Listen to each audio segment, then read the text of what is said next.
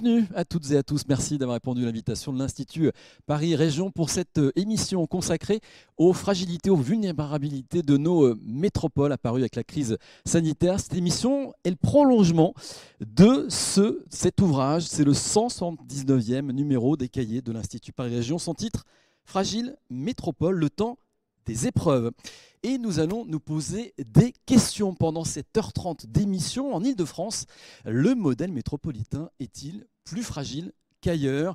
Comment anticiper euh, de nouveaux risques? Sommes-nous préparés par exemple aux risques inondations, aux cyberattaques, aux canicules? Alors, à ce stade, je précise quand même que le but du jeu, c'est pas faire monter le niveau donc je n'ai été. Hein. Euh, on est là pour poser des questions avec un objectif, se questionner, questionner la résistance de nos métropoles pour leur permettre de renforcer leur capacité d'adaptation et de rebond. On va en parler avec euh, nos grands témoins. Je vous les présente. Magali Regazazit, merci d'être avec nous. Vous êtes géographe, maître de conférences à l'École normale supérieure. Vous êtes également membre du Haut Conseil pour le climat. Vous nous direz euh, notamment quelles fragilités sont apparues avec la crise Covid. Avec nous également, on remercie également d'être là, c'est Serge Garrigue. Bonjour. Vous êtes ancien chef d'état-major de la zone de défense et de sécurité de Paris. On parlera avec vous du risque inondation, car on l'a oublié. Mais Paris a été inondé en 1910 et les, et les, conséquences étaient catastrophiques à l'époque. Euh, d'ailleurs, est-ce que vous vous rappelez jusqu'à quelle hauteur était montée la Seine Avec le micro. 8 mètres 62. Oui, mémoire d'homme, parce que vous étiez là en 1910 Très bien. Avec nous également David Courteil de la RATP. Merci d'être là. Vous êtes coordinateur général du plan de protection contre le risque d'inondation à la RATP et vous êtes le directeur de l'unité opérationnelle équipement station d'ouvrage d'art à la RATP. Une petite question aussi euh, pour vous parce que vous allez beaucoup euh, échanger avec Serge Garrix sur la question des inondations. Euh, vous savez en 1910 combien euh, de stations avaient été inondées Le réseau était fortement impacté? C'était à peu près un tiers du réseau qui avait été inondé, euh, à peu près 19 km de tunnels qui étaient en exploitation et 7 km qui étaient en construction. Bon, et là maintenant le réseau il s'est démultiplié. Vous allez nous raconter tout ça et, les plans de prévention qui sont actuellement au travail. Avec nous également les deux coordinateurs euh, de cet ouvrage, donc Fragile Métropole, l'Institut Paris Région. On a avec nous euh, Tanguy Le Goff, qui est euh, politiste. Merci d'être là, Tanguy, de l'Institut Paris Région. Et Ludovic Fêtre, géographe, urbaniste, spécialiste des risques. Bonjour. Bonjour. Et alors, messieurs, je propose qu'on commence avec vous, puisque vous avez coordonné ces cahiers. Et on va commencer avec, avec Tanguy Le Goff pour savoir finalement pourquoi l'Institut a choisi ce sujet, fragile métropole. Je disais en introduction, on pourrait se dire, oh là là, ils vont nous affoler à l'Institut par région, pourquoi ce catastrophisme? Donc c'est important qu'on se pose la question, pourquoi vous avez voulu euh, aborder ce sujet, la fragilité de nos métropoles? Oui, alors euh, justement, je pense que l'approche qu'on a, adoptée, c'est précisément pas catastrophiste. Euh, il ne s'agit pas d'un récit catastrophiste ou même d'une dystopie. Non, on espère en tout cas que c'est un constat qu'on on pense, lucide euh, de la situation et en tout cas qui permet de dresser les premiers enseignements de ce que nous avons vécu, de ce que nous sommes en, en train de vivre aujourd'hui, donc de cette pandémie qui nous traverse, parce qu'on peut dire qu'on a été traversé par l'histoire à l'occasion de cette pandémie. Donc ça a été premier élément qui nous a amené à travailler là-dessus, c'est euh, cette espèce de décalage euh, assez étonnant finalement entre le, discours très valorisant des métropoles depuis une vingtaine d'années. Les métropoles sont présentées comme des territoires territoires robustes, les locomotives économiques. Euh, donc on, a cette, valorisation extrêmement forte. Et puis là, on s'est aperçu de manière un peu sidérante qu'elles ont été euh, mises à l'arrêt mis sous cloche. Donc ce, décalage, on s'est dit, tiens, il y, a quelque chose d'assez étonnant qui mérite qu'on travaille là-dessus, euh, d'autant que la métropole francilienne, c'est notre terrain de jeu. Donc il euh, faut vraiment qu'on regarde de près ce qu'il en est. Et donc on s'est particulièrement intéressé à la métropole francilienne, à ce qu'elle vient de vivre, mais pas uniquement, puisque euh, cet ouvrage, c'est aussi une approche comparée à travers... Alors justement, je, voulais vous entendre sur l'approche comparée, parce qu'il y a une approche comparée historique mmh. et comparée géographique, on va mmh. dire.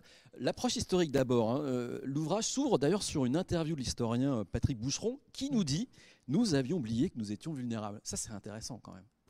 Oui, c'est très intéressant pour, pour plusieurs choses, mais nous, ça nous semblait important de commencer par cette approche historique parce que précisément, il y a euh, cette idée, euh, et on y reviendra, de, la mémoire qui est très importante, une tendance à l'oubli, l'oubli de ces catastrophes. Euh, donc repartir sur l'histoire, c'était notamment avec Patrick Pouchon, mais pas uniquement, avec Freddy Vinet, qui revient sur cet épisode qu'on a oublié, dont on a reparlé à l'occasion de, de, cette pandémie, qui est la grippe espagnole. un oubli assez étonnant. Pourquoi Et nous dit-il, dans le fond, c'est parce que cette pandémie, parmi d'autres explications, mais arrive, s'est développée dans l'ombre de la Grande Guerre. Et donc c'est assez étonnant de voir que finalement, alors qu'il y a eu quand même 50 millions de morts, on l'a oublié de notre mémoire collective et très rapidement, on pourrait dire, et c'est ce qui nous explique, les politiques, les journalistes, les écrivains ont fait silence. Ils ont fait silence sur ces, sur ces morts, sur ces anti-héros, alors qu'au même moment, on euh, valorisait euh, la victoire. Euh, il fallait valoriser cette victoire lors de la Grande Guerre. Et donc, on n'a aussi pas constitué des éléments de, j'allais dire, de mémoire collective autour de, cet événement. Et donc, c'est pour nous, c'était un premier enseignement, finalement, cette capacité à oublier. Et il nous dit pas autre chose, finalement, Patrick Boucheron, lorsqu'il développe son, dans son entretien. Il nous dit, de la même manière, on a oublié 1347-1348, cette grande peste, et surtout, nous dit-il, et c'est l'une aussi des, leçons qu'on peut avoir de l'histoire, on a dit au sortir de cette crise, finalement, euh, il y aura le monde d'après. Et lui nous dit, c'est assez étonnant quand même, le monde d'après. En 1347-1348, plus de la moitié de la population européenne a été décimée, et pour autant, aucune des institutions, des institutions politiques, des institutions religieuses, n'ont été mises en question. Ni la foi, ni le roi, ni la loi n'ont été mis en doute. Donc il nous dit, voilà, une stabilité des institutions. Peut-on imaginer euh, que demain, avec ce qu'on vient de vivre, euh, il y ait une vraie rupture? Il nous donne quelques désillusions par rapport à ce qui s'est produit dans l'histoire. Donc attention, n'allons pas chercher dans l'histoire ce qu'on a, a, voulu faire, pas de comparaison, évitons les anachronismes, mais simplement quelques enseignements qui permettent aussi d'éclairer euh, ce que nous vivons aujourd'hui. Mais est-ce qu'on avait tiré des euh, enseignements de, ces crises successives ah, Manifestement non, on les a oubliés et on viendra sur l'histoire plus courte, mais l'histoire plus courte euh, des, pandémies, pandémies qui se sont développées sur, dans d'autres pays. on n'en a pas du tout tenu compte à l'échelle française. On va voir dans la gestion de cette crise, hein, tout ce qui s'est joué au début des années, des années, des années 2000, donc une histoire relativement courte. Donc il y a euh, cet oubli euh, régulier de l'histoire, on reviendra tout à l'heure, l'importance de travailler cette mémoire, mémoire du risque, mémoire euh, collective des événements passés. Alors je parlais donc d'un ouvrage qui regarde ce qui s'est passé dans notre histoire, mais aussi pas loin de nous, plus loin de nous, donc dans des grandes métropoles, des catastrophes qui sont survenues. Là aussi, c'est intéressant de les interroger pour savoir si on peut en tirer des enseignements, comment elles se sont préparées à la gestion de, de catastrophes qui sont survenues, comment elles ont réagit, surréagit? Vous avez étudié euh, New York, vous avez étudié euh, le, Liban, Beyrouth Oui, alors on n'a pas, été chercher des modèles, hein, parce qu'il me semble qu'il faut toujours faire attention à cette idée euh, d'importer des modèles d'action publique, des recettes qui seraient valables ici et également là. Non, on a été regarder effectivement s'il y avait des expériences, des idées qui pouvaient être intéressantes, des manières de, de concevoir cette, cette gestion du risque. Et c'est vrai qu'il y, a un exemple notamment très intéressant qui est celui de Boston, qui est développé par une franco-américaine, qui nous explique de quelle manière aujourd'hui ils ont développé euh, une stratégie euh, permettant de euh, parer les, problématiques d'inondation et surtout de manière plus large de réchauffement climatique avec des approches techniques, mais dans le fond, ce n'est pas ça qui nous a intéressés. Ce qui est plus intéressant dans, leur approche, c'est la manière dont ils travaillent sur à la fois une logique d'anticipation, une logique d'acculturation des, populations et de travail avec les communautés, ce qu'ils appellent les, communautés, c'est-à-dire un certain nombre de, quartiers. Et donc ce travail avec la population est quelque chose qui nous semble, euh, dans le fond, euh, assez novateur, parce qu'on en parle beaucoup en France, on le fait, il y a des expériences qui sont développées, par exemple dans le Val-de-Marne ici, sur les, questions des inondations, on y reviendra tout à l'heure, mais on est très loin de cette capacité à, je dirais, euh, concevoir véritablement aujourd'hui une, stratégie euh, de gestion de ces risques. On peut lire un article aussi euh, très intéressant sur, sur Taïwan, c'est quand même l'un des pays au monde les plus épargnés par la Covid-19, et pourtant, l'île est à proximité géographique immédiate de, de l'épicentre de l'épidémie. Oui, alors euh, c'est intéressant cet exemple de, Taïwan, euh, d'une part parce que euh, on voit que chez eux il y a une véritable mémoire des, risques, parce que j'allais dire ils sont habitués à subir de manière régulière des catastrophes naturelles, aussi parce qu'ils se sont constitués avec cette proximité avec la Chine comme un territoire qui se vit euh, qui développe une véritable identité, une véritable expertise en matière de lutte contre les pandémies. Et d'ailleurs, il y a à la fois cet article et un article passionnant de Frédéric Keck, qui est un, anthropologue qui a travaillé euh, sur le territoire de Hong Kong, de Taïwan et de Singapour, et qui a montré et qui bien expliqué comment ces territoires se sont progressivement constitués en ce qu'il appelle des sentinelles des pandémies. Donc des territoires qui seraient là comme des territoires un peu à l'éveil des, des, épidémies qui peuvent se développer. Alors Tanguy Le Goff, vous avez travaillé euh, de concert avec Ludovic Fettre, qui est avec nous, hein, qui est géographe humaniste, spécialiste des risques ici à l'Institut Paris Région. Euh, donc euh, vous avez observé, vous avez écouté, vous avez rencontré, d'ailleurs vous avez rencontré toutes les personnes qui sont autour de cette table. Qu'est-ce qui fait que les, métropoles sont peut-être plus fragiles que d'autres territoires alors, je ne sais pas si elles sont plus fragiles parce qu'on parle souvent de la robustesse euh, des métropoles. Par contre, elles ont des spécificités, des caractéristiques qui peuvent les rendre plus vulnérables par rapport à, des questions de risque. C'est vrai que dans cet ouvrage, on n'a pas étudié tous les risques. On n'a pas étudié des risques économiques, des risques sociaux. On s'est, euh, je dirais, centralisé sur la question des risques naturels, par exemple, avec une des premières questions qui était euh, au sortir de la, pandémie finalement, ou, euh, de la première période de confinement, euh, on s'est posé la question, mais quels sont finalement les autres phénomènes, les autres menaces qui pourraient mettre à mal finalement les métropoles? Il n'y en a pas beaucoup. Euh, on étudie la question du risque inondation en Ile-de-France. On présume aujourd'hui qu'elle pourrait avoir des conséquences tout aussi lourdes pour, le territoire métropolitain. Mais on a vu aussi beaucoup d'images, toutes les images, toutes les photos pendant cette période de confinement qui montraient que finalement on avait des, capitales euh, en Europe, dans le monde entier qui étaient vides. Donc il y avait un espèce de fait métropolitain. Euh, les menaces aujourd'hui, c'est quoi? C'est effectivement les risques naturels. Il y a une étude par exemple de l'ONU euh, qui est sortie en 2018 qui montrait que sur des métropoles, sur 1800 métropoles qu'ils avaient étudiées, 3 sur 5 étaient fortement exposées à des questions de risques naturels c'est les inondations qui sont souvent euh, euh, les, plus, importantes, mais on a aussi des séismes, on a des cyclones, euh, on a éventuellement des éruptions volcaniques. Donc c'est finalement comment aussi ces, événements catastrophiques, parce que là ils sont de très grande ampleur, peuvent potentiellement toucher finalement des, territoires métropolitains. Et qu'est-ce qui fait peut-être la fragilité de ces métropoles? Il y avait aussi une vision, c'est se dire, on connaît les catastrophes, on essaye, on peut les anticiper, même si souvent elles sont euh, peut-être pas suffisamment anticipées, notamment pour les risques naturels. Euh, puis il y a les catastrophes futures, c'est finalement toutes les conséquences du dérèglement climatique comment les, les, métropoles vont le subir au regard de ces échanges, des interdépendances qui peuvent exister les métropoles, c'est aussi des territoires extrêmement énergivores. La transition euh, énergétique qui, va, qui, va euh, toucher le monde dans les prochaines ou les 10 prochaines années ou 15 ou 20 prochaines années. Leur forte dépendance euh, à, l'énergie. À, ces éléments, à ces énergies, peut avoir des conséquences lourdes. Donc c'est aussi réfléchir finalement à, l'adaptation de nos territoires par rapport à ces questions-là. Les, caractéristiques, pour nous, il y en avait quelques-unes. D'abord, c'est la très forte concentration dans les métropoles des de populations d'enjeux d'enjeux économiques. Une catastrophe sur ces territoires peut avoir des conséquences finalement beaucoup plus larges euh, à l'échelle finalement d'un territoire entier, euh, d'une région, euh, voire d'un pays pour certaines, certaines capitales. Et ça c'est intéressant, on regarde de l'histoire parce qu'on est venu dans ces villes pour se réfugier finalement, Bien sûr. pour trouver de la sécurité. Et là maintenant on se retrouve bah, en insécurité quand il Alors, Je ne sais pas si c'est de l'insécurité, mais en tout cas c'est des points de faiblesse par rapport à des éléments. La densité, effectivement, la, la pandémie l'a montré, c'était pas tant finalement la concentration des populations qui euh, pouvait paraître comme un facteur aggravant, mais c'est aussi les conditions de vie, c'est toutes les stratégies qui ont été mises en œuvre. Par contre, par rapport à d'autres types de risques, et je pense à des risques majeurs, le fait d'avoir plusieurs euh, milliers, dizaines de milliers de personnes à gérer sur des temps qui sont quand même relativement complexes, avec des moyens disponibles, peut constituer ponctuellement euh, un enjeu majeur qu'on ne retrouvera pas sur les autres territoires.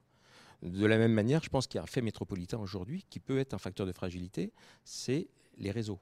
Les métropoles fonctionnent sur des réseaux, sur des échanges extrêmement importants, sur un maillage de réseaux énergétiques, de réseaux de transport, de télécommunications, qui potentiellement peuvent être impactés, touchés, avec des conséquences qui dépassent, par exemple, très très largement les seules zones exposées à un risque. Donc il y a des conséquences qui se propagent. Elles sont très dépendantes, peut-être plus que d'autres territoires, ce que vous voulez dire. Vis-à-vis de vis-à-vis des réseaux, oui, d'autant plus que c'est souvent des réseaux de plus en plus complexes, euh, qui avec, sur lesquels je superpose aussi des, des gestions, des opérateurs différents. Donc il y a une complexité, il y a des interdépendances entre ces réseaux qui est particulièrement importante.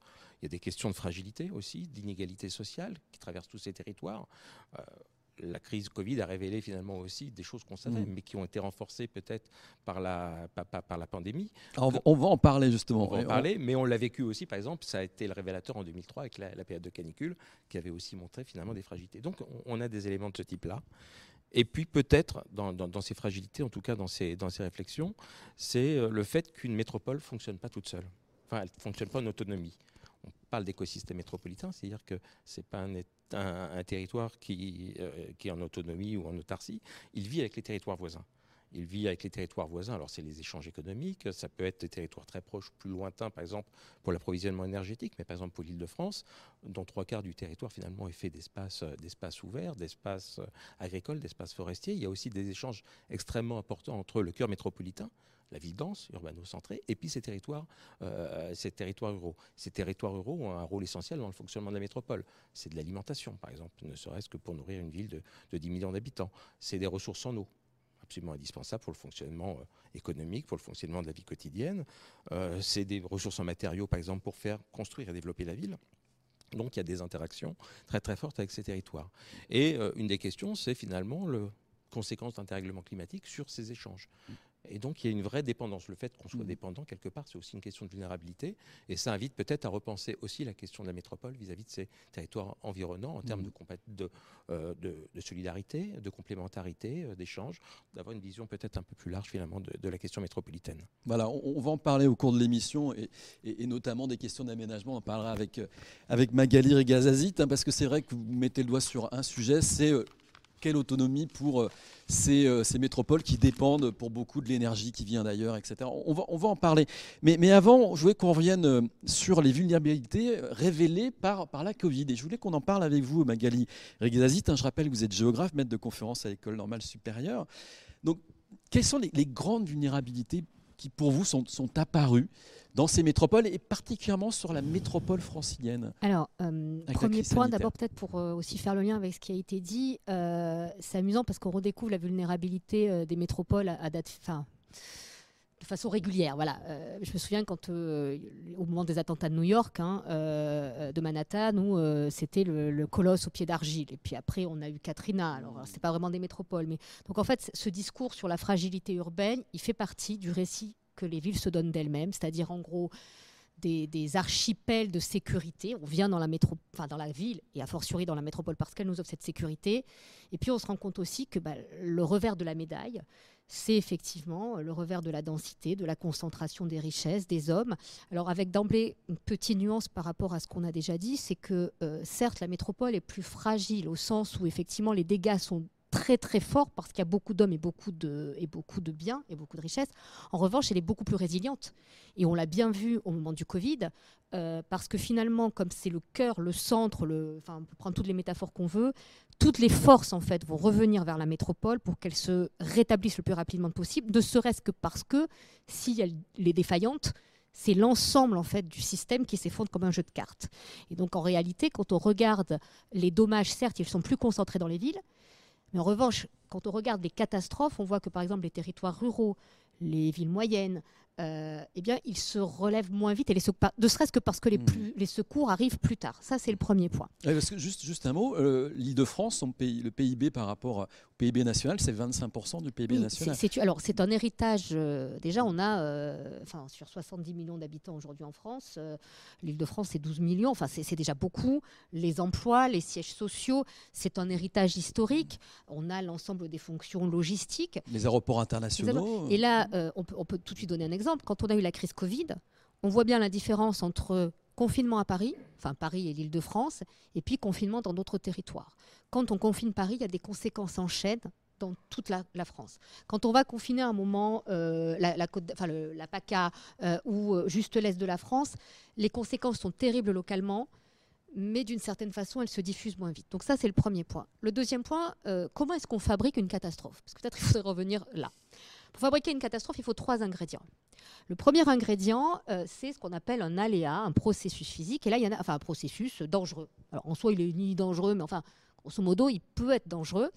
Et là, il y a deux types de processus. Il y a des processus très anciens, des dangers très anciens, l'épidémie, l'inondation. Euh, il y en a aussi quelques-uns qui sont nouveaux, c'est par exemple le cyber. Euh, certains aussi, on les avait un peu oubliés, les attentats. Euh, les attentats, c'est pas nouveau, mais effectivement, on a. Et puis, ils se transforment aussi. Donc, on a les, les, processus physiques sur lesquels ensuite on peut agir ou pas, les limiter, les réduire, et ça ouvre déjà des pistes à la gestion mais on peut aussi voir qu'ils interagissent entre eux. On voit bien que la pandémie euh, va créer derrière des crises économiques, des aléas économiques, des aléas sociaux, donc avec des effets en chaîne.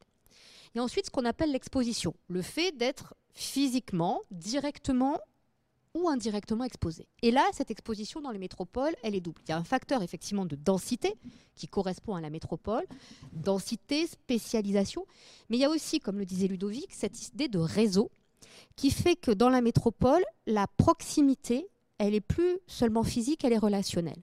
C'est-à-dire qu'on peut être très proche parce qu'en fait, on est très dépendant alors qu'on est éloigné par parfois des dizaines de kilomètres. Et donc, on devient effectivement dépendant de tous ces réseaux qui vont nous permettre de dépasser la distance physique, d'abaisser la distance coût, de gagner en distance temps, et qui fait que le jour où on les coupe, et on se retrouve effectivement avec l'obstacle de la distance qui redevient un plat. on est isolé. On est isolé. On l'a vécu. Et puis le troisième levier, c'est ce qu'on appelle la vulnérabilité. La vulnérabilité, qu'est-ce que c'est? C'est la fragilité euh, qui fait que, par exemple, euh, si vous êtes, euh, imaginons, vous êtes Terminator, d'accord? Face à un char d'assaut. L'aléa, c'est le char d'assaut. Vous êtes en face, mais comme vous êtes Terminator, vous avez votre armure supersonique ou je ne sais quoi, vous êtes invulnérable. Donc il n'y a pas de catastrophe. Et en fait, on se rend compte que ce qui fait la catastrophe, la catastrophe, elle va prospérer, elle va se nourrir de ses fragilités, de ses vulnérabilités. Et là encore, il y a plusieurs types de vulnérabilités. Il y a une vulnérabilité qui va toucher la matière, la, matérialité du territoire. Par exemple, pour le réseau RATP, c'est l'infrastructure. C'est les rails, c'est les rames, c'est euh, la station, euh, les bâtiments. Et là, évidemment, la proximité physique, elle est très importante. Parce que si vous faites tremper, par exemple, une maison pendant quelques semaines dans l'eau, ça se finit mal. Bon. Ça, on va plutôt protéger pour empêcher l'aléa de toucher directement. Deuxième niveau, c'est la fonction. C'est-à-dire qu'on voit que dans certains cas, euh, on peut avoir un bâtiment qui est parfaitement euh, hors d'eau, par exemple, mais la fonction s'arrête.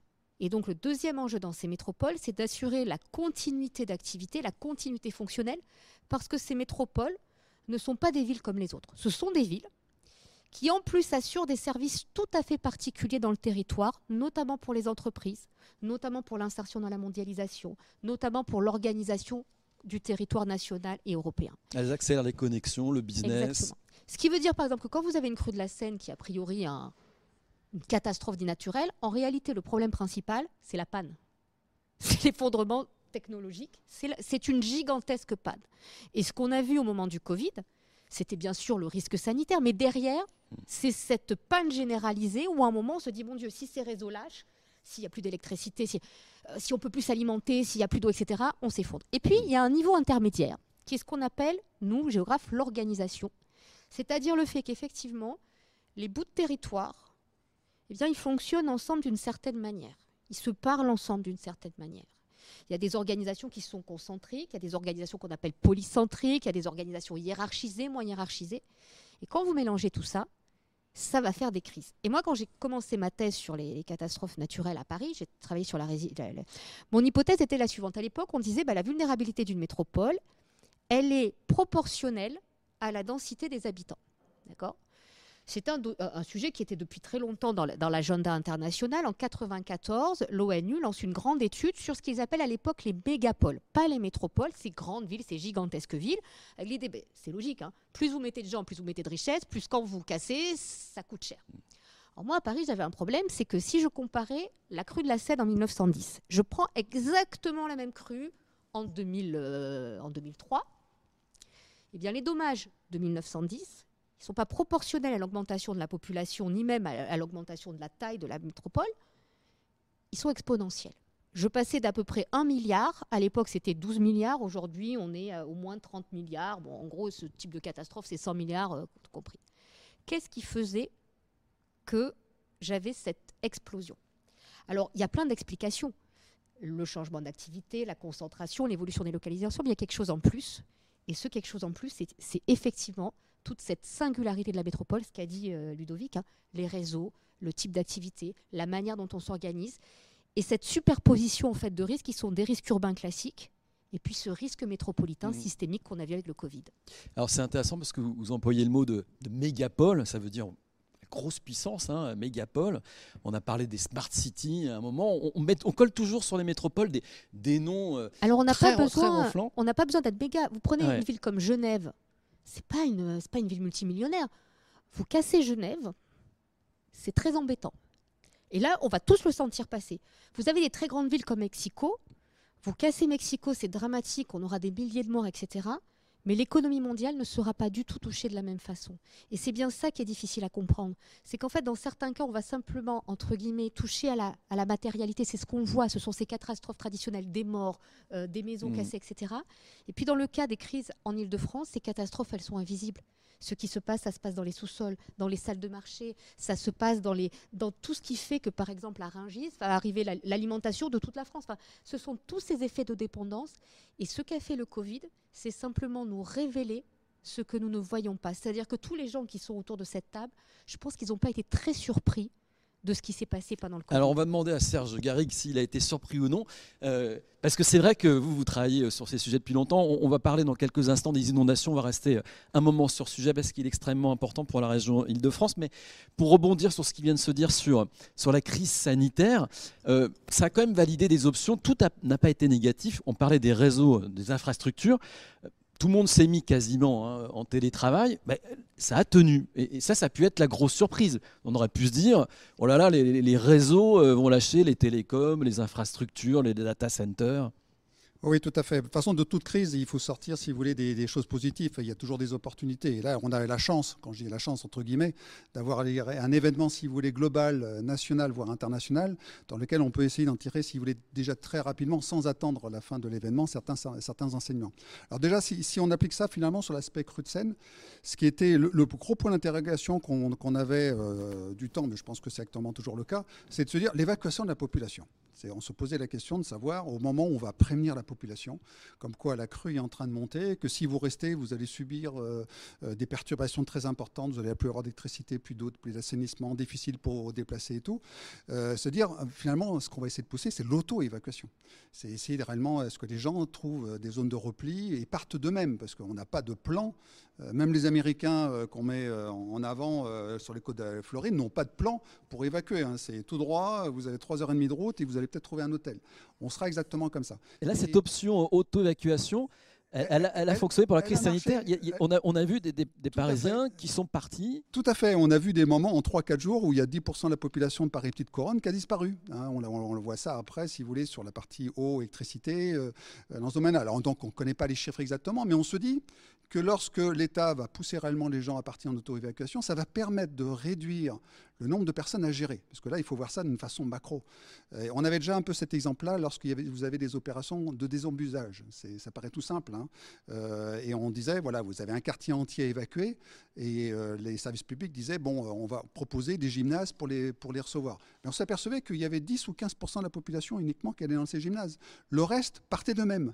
Donc c'était finalement, c'est une sorte euh, d'assurance. Alors d'assurance, toujours entre guillemets, on n'est jamais très sûr de l'affaire, mais c'est de se dire, on aura sûrement une population qui, quand ils vont savoir que l'île de France va être touchée de telle façon, va partir, et va partir de même, qui va permettre au pouvoir public de pouvoir s'axer principalement sur les défavorisés, ceux qui n'ont pas de zone de repli, ceux qui n'ont pas de moyens de locomotion, ceux qui sont médicalisés à domicile, mais ça va permettre de réduire le nombre. Donc ça, si vous voulez, c'est potentiellement un premier rapport. Et il faudra aussi effectivement travailler avec nos, gros transporteurs pour qu'ils puissent tenir le plus longtemps possible, de telle façon que les, gens puissent se déplacer à partir du moment, euh, il y a un certain moment où il faudra tout arrêter. Mais ça, c'est c'est un, des points positifs qu'on peut sortir de, déjà, déjà du Covid. Mais il y en a d'autres. Hein.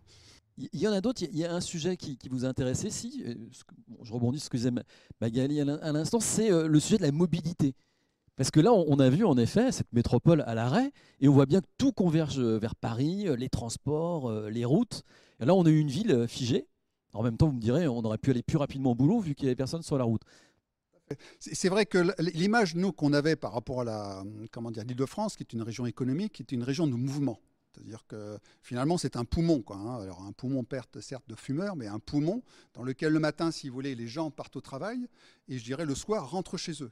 Et nous, notre hantise, euh, quand il y avait des événements, quand il y avait des événements neige, c'est que ça tombe au milieu de la journée. les, gens sont chez eux, et finalement, bah, pas chez eux, sont au travail et n'ont pas la capacité de revenir. On a eu des crises en 2009-2010. Il y a des gens qui dormaient sur l'autoroute. Euh, voilà, c'est le pire.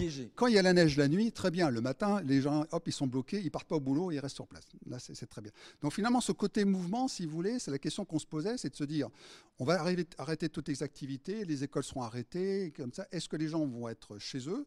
Et est-ce que finalement Internet va tenir? Bon, là, on l'a bien vu avec cette notion effectivement massive de télétravail et tout on a suffisamment actuellement de data centers. Alors c'est vrai que les, entreprises et collectivités, leur gros souci, c'était de trouver les ordinateurs, les lignes VPN, le, visio et tout. Mais ça, c'est de la continuité d'activité. Ça a duré 15 jours, 3 semaines. Et après, on continue l'activité. Donc ça, c'est quelque chose de positif. Alors, avec le petit bémol que, comment dire, cette crise Covid est une crise humaine, c'est-à-dire une crise sur le pôle euh, euh, ressources humaines. Ce n'est pas une crise infra. C'est-à-dire que là, tout a tenu. Hein, je laisserai le camarade en parler. On a eu la chance, même avec des réductions d'effectifs, et c'est peut-être un des troisièmes points, de voir que les grands opérateurs, si vous voulez, se sont adaptés et ont pu répondre réellement à, la demande.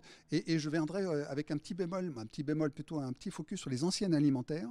Et je sais que nous, dans, les crises, alors sachez, l'État n'est plus capable actuellement d'alimenter la population. Quand je dis l'État en tant que tel, on se base principalement sur les grandes enseignes. Oui, il n'y a ben, pas de stock. Euh, exactement. Hein, euh, ça, c'était l'ancien éthique à rationnement. J'avais connu ça avant. Voilà, moi qui suis un grand ancien qui ai connu la, la, crue de 1910, je peux vous en parler.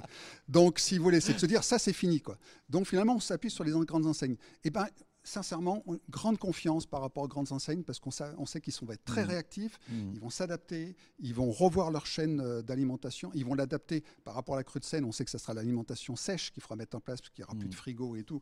Voilà, ça, peut donner ça, un, bon un des grands enseignements, c'est l'efficacité, la logistique. Tout à fait. Parce que le boom du e-commerce pendant la période, il a été dingue et ça a suivi. Ça, a suivi. pour les chaînes de magasins pour alimenter, mais ça a suivi aussi pour nous livrer des. Donc on, peut espérer des livres au, voilà. On peut espérer ce côté-là. Un troisième qui ressort bien aussi, finalement, c'est la déprogrammation des hôpitaux. Il faut savoir que les hôpitaux, euh, nous, c'était un peu notre hantise, hein, surtout moi en cinq pompiers, on avait, on avait identifié à peu près 78 000 lits qui se trouvaient dans des hôpitaux qui allaient toucher, euh, sans électricité, sans eau, euh, sans, eau sans, énergie, sans chauffage urbain, parce que le CPCU est un des premiers réseaux qui s'arrête dans ce domaine-là. CPCU Chauffage urbain. Hein, on dans se dire, ben, potentiellement, qu'est-ce qu'on pourrait faire? La, seule solution qui pouvait amener, c'est la déprogrammation. Et là, quand on a vu par rapport au Covid, hein, rappelez-vous, au moment de la décision de l'État, si vous voulez, de, mettre le premier confinement, il y a une déprogrammation extrêmement rapide qui a permis finalement de réduire euh, potentiellement les cas graves. J'espère qu'on sera dans ce cas-là et qu'au moment, il faudra avoir le courage aussi d'appuyer sur le bouton, de dire attention, maintenant, on lance la déprogrammation des hôpitaux parce qu'on pense que l'eau va arriver jusqu'à tel niveau, mais c'est quelque chose de faisable. Donc, des options été validées. Exactement. Une autre option qui, qui tient, et, peut-être la dernière que je voudrais faire ressortir, c'est le partenariat avec les collectivités.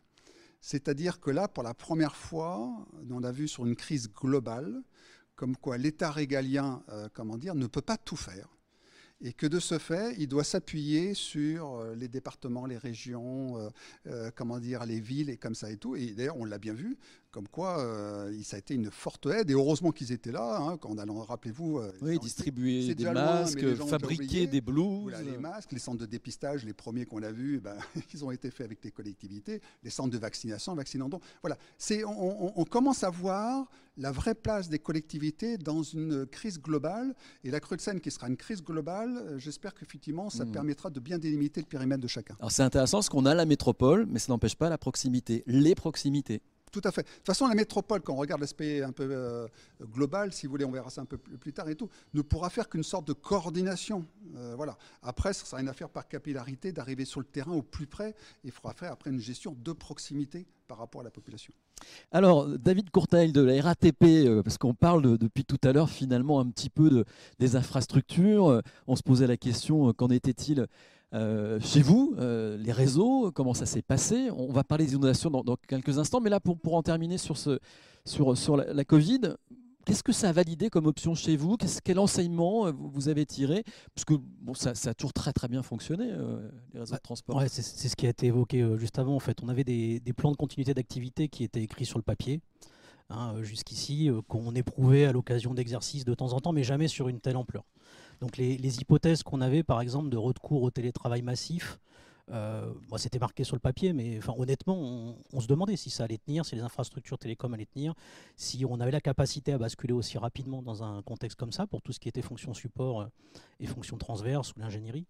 Ça, on a été en capacité de le faire, on a su s'adapter, et, ça, c'est un enseignement sur notre robustesse, notre capacité à s'adapter. Et l'autre point, c'est qu'on avait, par contre, bah, aussi des, éléments sur lesquels on devait assurer une continuité d'activité. Euh, pour le transport évidemment, pour la maintenance. Et pareil, les questions qu'on s'était posées sur le papier, alors il y en a une partie qui ont été validées.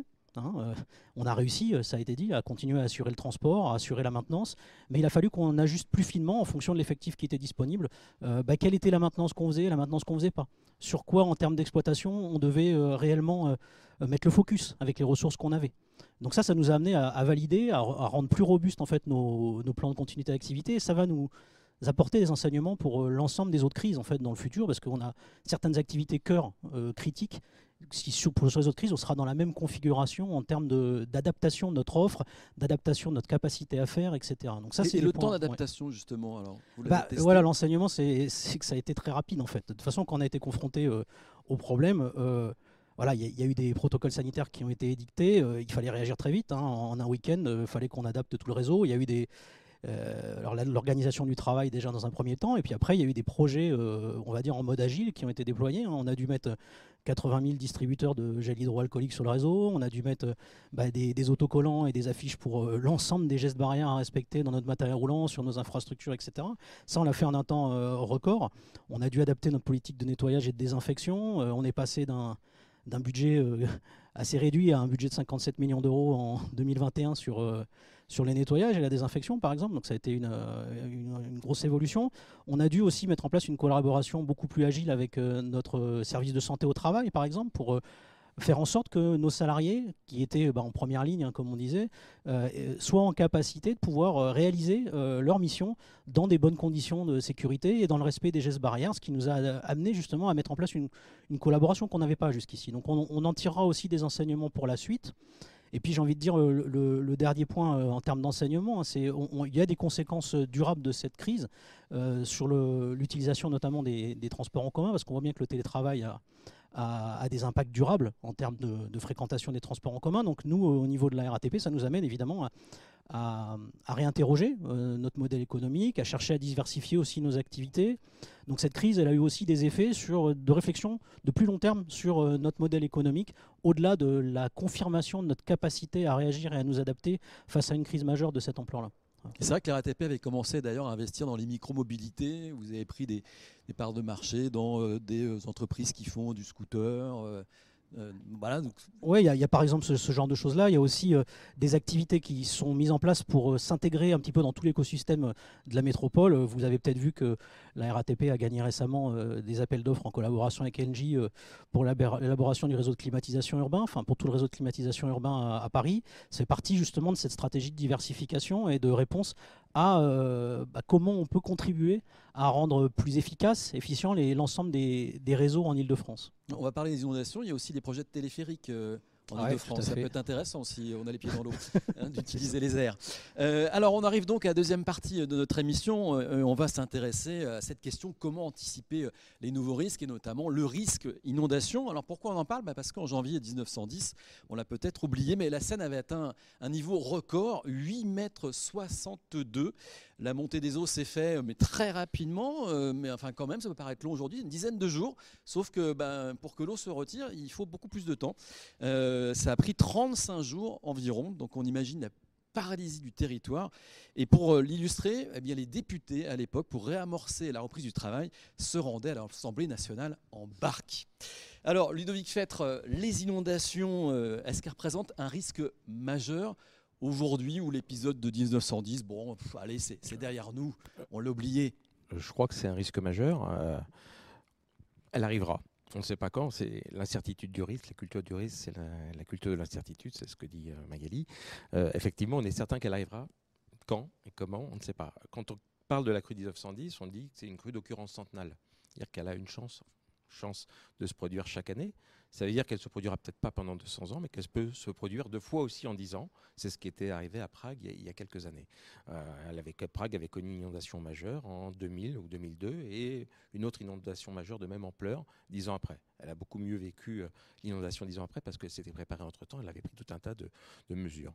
Euh, c'est effectivement, c'est pas seulement la crise peut-être ou la catastrophe majeure pour l'île de France, c'est une des catastrophes les plus importantes au niveau national. Aujourd'hui, euh, tous les acteurs de la gestion de crise euh, s'accordent pour dire qu'il euh, il y a trois grandes catastrophes qui pourraient survenir sur le territoire français. Inondation de la Seine, parce que c'est une forte concentration de jeux. On, a déjà commencé à la développer tout à l'heure. il y a une inondation éventuellement sur, le bassin de la Loire. Il y a un séisme sur la côte d'Azur qui, en regard des enjeux, de l'importance des enjeux, des concentrations et finalement aussi des conséquences économiques, sont tout, à fait, tout à fait importants il faut aussi rappeler qu'il n'y a pas besoin d'avoir la crue de 1910 pour que ça soit déjà catastrophique en Ile-de-France. Il y a des crues moins importantes. Aujourd'hui, on a des chiffres, on a des analyses qui montrent des densités, enfin, en tout cas, une exposition des populations très importante. 8,62 m, c'est la crue de 1910. Une crue à 7 mètres, ne serait-ce qu'en Ile-de-France. Alors peut-être pas dans Paris intramuros qui est plutôt bien protégé. Euh, les territoires de proche banlieue, qui le sont beaucoup moins, seraient quand même très très fortement impactés. Donc on a aussi de toute façon des, conséquences extrêmement lourdes. Euh, euh, l'autre point, c'est quand on parle d'inondation, et c'est la question de la vulnérabilité, on ne peut pas parler d'inondation, il y a des inondations. On ne peut pas comparer finalement la crue par débordement de la Seine à une crue euh, à une crue par submersion marine qui peut survenir euh, sur d'autres territoires. C'est quand même des caractéristiques très, très particulières. C'est d'abord euh, l'exposition. C'est plusieurs dizaines de milliers d'hectares qui sont concernés à l'échelle de l'ensemble du bassin de la Seine, c'est-à-dire que c'est les régions en amont, c'est évidemment les régions en aval, c'est des hauteurs d'eau importantes, ça peut être un ou deux mètres sur, certains secteurs, donc c'est pas négligeable. Par contre, on n'est pas sur des inondations de type Sevenol qui sont euh, très très brutales, où on a une montée des eaux très très rapide, mais aussi une descente très très rapide, alors qui ont euh, des, forces de courant qui peuvent être extrêmement dangereuses pour la population. Là, on est plutôt sur des inondations euh, plutôt lentes. Justement, on n'est pas sur des montées d'eau de 2-3 mètres en quelques heures, mais c'est en moyenne 50 cm, 1 mètre par jour. C'est un petit peu ce qui avait été regardé, en tout cas analysé au regard de la, crue de 1910. donc, c'est l'ensemble de ces facteurs finalement qui, contribuent à, faire de l'inondation par débordement un, élément très très spécifique, avec aussi un autre point, mais là qu'on qu'on maîtrise beaucoup moins, ces inondations par débordement s'accompagnent d'inondations par remontée de nappe. C'est-à-dire qu'il y a aussi les eaux qui montent par le sous-sol. Et dans le contexte évidemment urbain francilien, avec un réseau extrêmement important d'infrastructures en sous-sol, avec une urbanisation qui se produit ou qui se construit aussi beaucoup sur ces sous-sols. C'est plusieurs niveaux de parking, c'est des installations euh, techniques, d'ascenseurs, euh, informatiques qui peuvent être localisés en sous-sol avec des effets qui sont finalement extrêmement lourds. Tout ça nous mène à mmh. penser, effectivement, on a été obligé de faire un petit peu cette comparaison. Il y a plein, plein de points communs, même si les deux phénomènes sont totalement différents entre le Covid et finalement la, euh, une crue majeure, mais qu'on aurait certainement des conséquences tout aussi lourdes parce que finalement, effectivement, en plus de toute cette désorganisation qu'on a pu connaître sur notre territoire, il y aura l'aspect destructeur de l'inondation.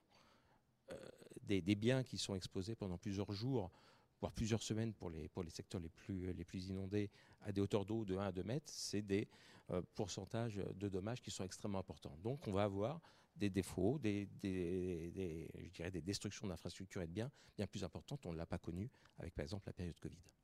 Serge Garrigue, euh, euh, c'est vrai qu'avec le dérèglement climatique, euh, on peut se poser des questions quand on voit ce qui est survenu en Allemagne ou en Belgique, plus, récemment. Là, quand on parle de ces scénarios, on ne joue pas à se faire peur. Hein. Alors, on ne joue pas à se faire peur, mais voilà, maintenant, dans la partie gestion de crise, il y a un changement de paradigme, je crois. Et surtout dans la partie crise naturelle, il faut vraiment partir du principe comme quoi, je ne dis pas comme quoi il faut oublier le passé, mais qu'on arrive dans le monde de l'inconnu et qu'on va avoir des phénomènes extrêmes, que ce soit euh, de froid, de neige, de pluie, euh, de canicule, qui vont arriver à, des périodes euh, qu'on n'avait pas imaginées, qui vont durer une période de plusieurs semaines et tout. Et donc, il faut se préparer plutôt à cette phase-là. C'est, comment dire essayer de travailler sur l'aspect capacitaire pour répondre à tout, c'est pas possible. sur l'aspect effectivement crise naturelle, c'est plutôt être dans, dans l'état d'esprit. Je vais être surpris je vais avoir un phénomène nouveau qui va me tomber dessus. C'est plutôt travailler dans la partie euh, réaction imaginative. Qu'est-ce que je peux faire par rapport à ça? Quelles sont les choses nouvelles? Si, vous reprenez l'aspect cru, euh, si on reprend la crue de, 2016, c'est une crue surprise. Quoi. Elle arrive en mois de juin, c'est-à-dire juin, euh, normalement les crues sont des crues hivernales, là on tombe en plein mois de juin. Elle tombe sur un seul cours d'eau le loin. Ça, je crois que ça représente au niveau assurance la troisième ou quatrième catastrophe financière uniquement sur un cours d'eau dans ce domaine-là. Voilà, ça, touche, ça touche un phénomène. Donc voilà, c'est vraiment ce côté-là. Ça existe, ça va devenir euh, réellement euh, courant. L'anomalie va devenir courant. Et, c'est vrai que l'État demande aujourd'hui à réfléchir des scénarios plus importants qu'à la crue de 1910 Bon, il y a déjà, si vous voulez, la directive européenne qui, dans la partie des trois phases, finalement, demande à ce que les États préparent, si vous voulez, des, euh, des scénarios extrêmes. Et on s'aperçoit que la crue, finalement, de 1910, la crue de référence, devient une crue moyenne. Voilà, donc c'est de se dire, euh, si réellement veut se préparer par rapport à la crue extrême, il va falloir effectivement envisager euh, plus 20, plus 30, plus 40%. D'ailleurs, la crue de 2016 qui a touché euh, le loin, c'était plus 30% par rapport à la crue de référence 1910. Donc déjà, on avait déjà largement dépassé la crue de référence dans ce domaine-là. Donc c'est vraiment ce côté-là qu'il va falloir préparer. C'est un changement d'état d'esprit, un changement de paradigme. Et que risque-t-on en Ile-de-France alors en cas d'inondation? Quels sont les risques majeurs? Je vais vous dire, je vais plutôt aller jusqu'à l'impact final, le désert de l'Île-de-France. C'est-à-dire que là, l'enjeu, c'est nous avons une région qui est potentiellement la deuxième ou la troisième région économique européenne, au point de vue PIB et tout. Là, on va tomber réellement sur un phénomène, comment dire, qui va toucher la population, les réseaux, avec une durée très longue. Hein, c'est la particularité. Ça ne va pas des semaines si c'est des cas graves. Hein. On va s'attendre à des travaux de plusieurs mois. Et, finalement, on va avoir une population potentiellement, alors c'est des chiffres euh, un petit peu à la louche, mais on aura peut-être 3-4 millions de franciliens qui vont quitter la région et qui vont s'établir en province. Et la vraie stratégie, un petit peu après, qui va savoir, c'est finalement qu'est-ce qu'on fait de la région Île-de-France? Est-ce qu'on veut qu'elle redevienne la région euh, économique, politique, comment dire, qu'elle était avant, mais effectivement, il va falloir la reconstruire mieux? Être résiliente Est-ce qu'on dilue un petit peu maintenant cette concentration économique ou politique euh, Pourquoi pas mettre des ministères en province? À un moment, ça avait été évoqué pour effectivement éviter cette concentration. Ça sera le, vrai enjeu, c'est-à-dire que alors là, ça sera aussi une opportunité, mais le vrai risque qu'on a, c'est la désertification de l'Île-de-France. D'ailleurs, les Américains, euh, on en parlera peut-être tout à l'heure, mais quand ils ont fait Katrina et Sandy, qu'est-ce qu'ils avaient dans la tête? Faire revenir les gens. Voilà. Pour que, comment dire, que la ville euh, qu'ils étaient retrouvent euh, son état précédent. Mmh. Et, c'est ce côté-là qui, que l'Île-de-France risque le plus. Parce que là, le risque, c'est une paralysie pendant un temps long. Et donc, si en effet les gens euh, partent, ils peuvent s'établir. On le voit déjà avec la crise sanitaire. Il y a, eu quantité de personnes qui ont, qui ont déménagé, qui ont fait d'autres choses. Allez expliquer aux gens comme quoi ils vont revenir dans des bâtiments qui sont humides, d'ailleurs qu'on n'est pas sûr comme quoi il faut les détruire, comme quoi ils n'auront plus... Le temps des assurances. Voilà, ils n'auront ils pas, ils auront pas de... Alors il y aura sûrement beaucoup de bus qui seront mis en place autant qu'il y ait des travaux souterrains, mais l'électricité, il va falloir plusieurs jours, voire plusieurs semaines. Il va falloir attendre d'abord que le niveau descende à un certain niveau pour de telle façon qu'ils puissent descendre et eux remettre état tous les réseaux qui sont des réseaux souterrains. Donc voilà. Et les gens... Et l'électricité, on va couper très tôt l'électricité, ah bah par prévention. Oui, oui, tout à fait, mais c'est valable d'ailleurs pour tous les opérateurs et c'est logique, c'est-à-dire que quand la, crue de Seine va, va, arriver, ce qu'on va arriver en tête, c'est finalement le retour à la normale le plus rapide possible. Pour pouvoir faire ça, il faut protéger tous les organes essentiels. Donc les data centers, on, les coupe et, très tôt peut-être. Donc le télétravail, il, est même... Euh, il devient même compliqué en Ile-de-France. Ceux qui seront concernés, oui. Tous ceux qui vont être concernés, euh, qui seront réellement d'une fragilité, soit électrique, soit eau par rapport à ça, il y aura des coupures préventives qui seront mises en place. Toujours dans l'état d'esprit la stratégie retour à la normale le plus rapidement possible. C'est-à-dire que déjà dans la gestion de crise, au tout début, on commence déjà à réfléchir dans la phase d'après. Mais ce qui est valable pour euh, les, coupures d'électricité, les, coupures euh, réseau, est-ce que c'est valable aussi, je ne sais pas moi, sur l'eau potable par exemple? Ah, Non, mais c'est valable, c'est valable surtout. Tous les réseaux. C'est tous les grands opérateurs. Hein, tous les réseaux souterrains. Énergie, hydrocarbures. Hein, il y a eu des retours d'expérience qui ont été faits dans les pays de l'Est, comme quoi les pipes avaient été tordues par les nappes qui étaient remontées. Donc nos camarades d'hydrocarbures qui nous disent peut-être, bon oui, on, on, pourra alimenter nos 14 dépôts hydrocarbures, seront peut-être à un certain moment obligés de couper l'alimentation, ce qui veut dire que vous n'aurez plus rien en station-service. Voilà, ou alors il va falloir des colonnes entières, si vous voulez, de, camions-citernes arrivant de province. Et, vous, comment dire, ces camions-là seront réservés principalement au personnel prioritaire, c'est-à-dire forces d'intervention et ceux qui sont en charge de, la partie vie économique. Vous voyez, ça va être une énorme manœuvre logistique. Mais pendant ce temps-là, la population, l'État, est-ce qu'il va demander à la population de revenir? Non. Pendant cet aspect de reconstruction, moins on a de monde, plus on pourra euh, faciliter, euh, si vous voulez, les travaux. Donc les gens vont s'établir, parce que quand ils vont partir, ils partent avec leur famille, euh, leurs enfants vont aller à l'école, ils vont essayer de trouver peut-être par leur entreprise, soit en télétravail, soit trouver un, travail sur place, et vous allez leur expliquer plusieurs mois après, revenez en région parisienne.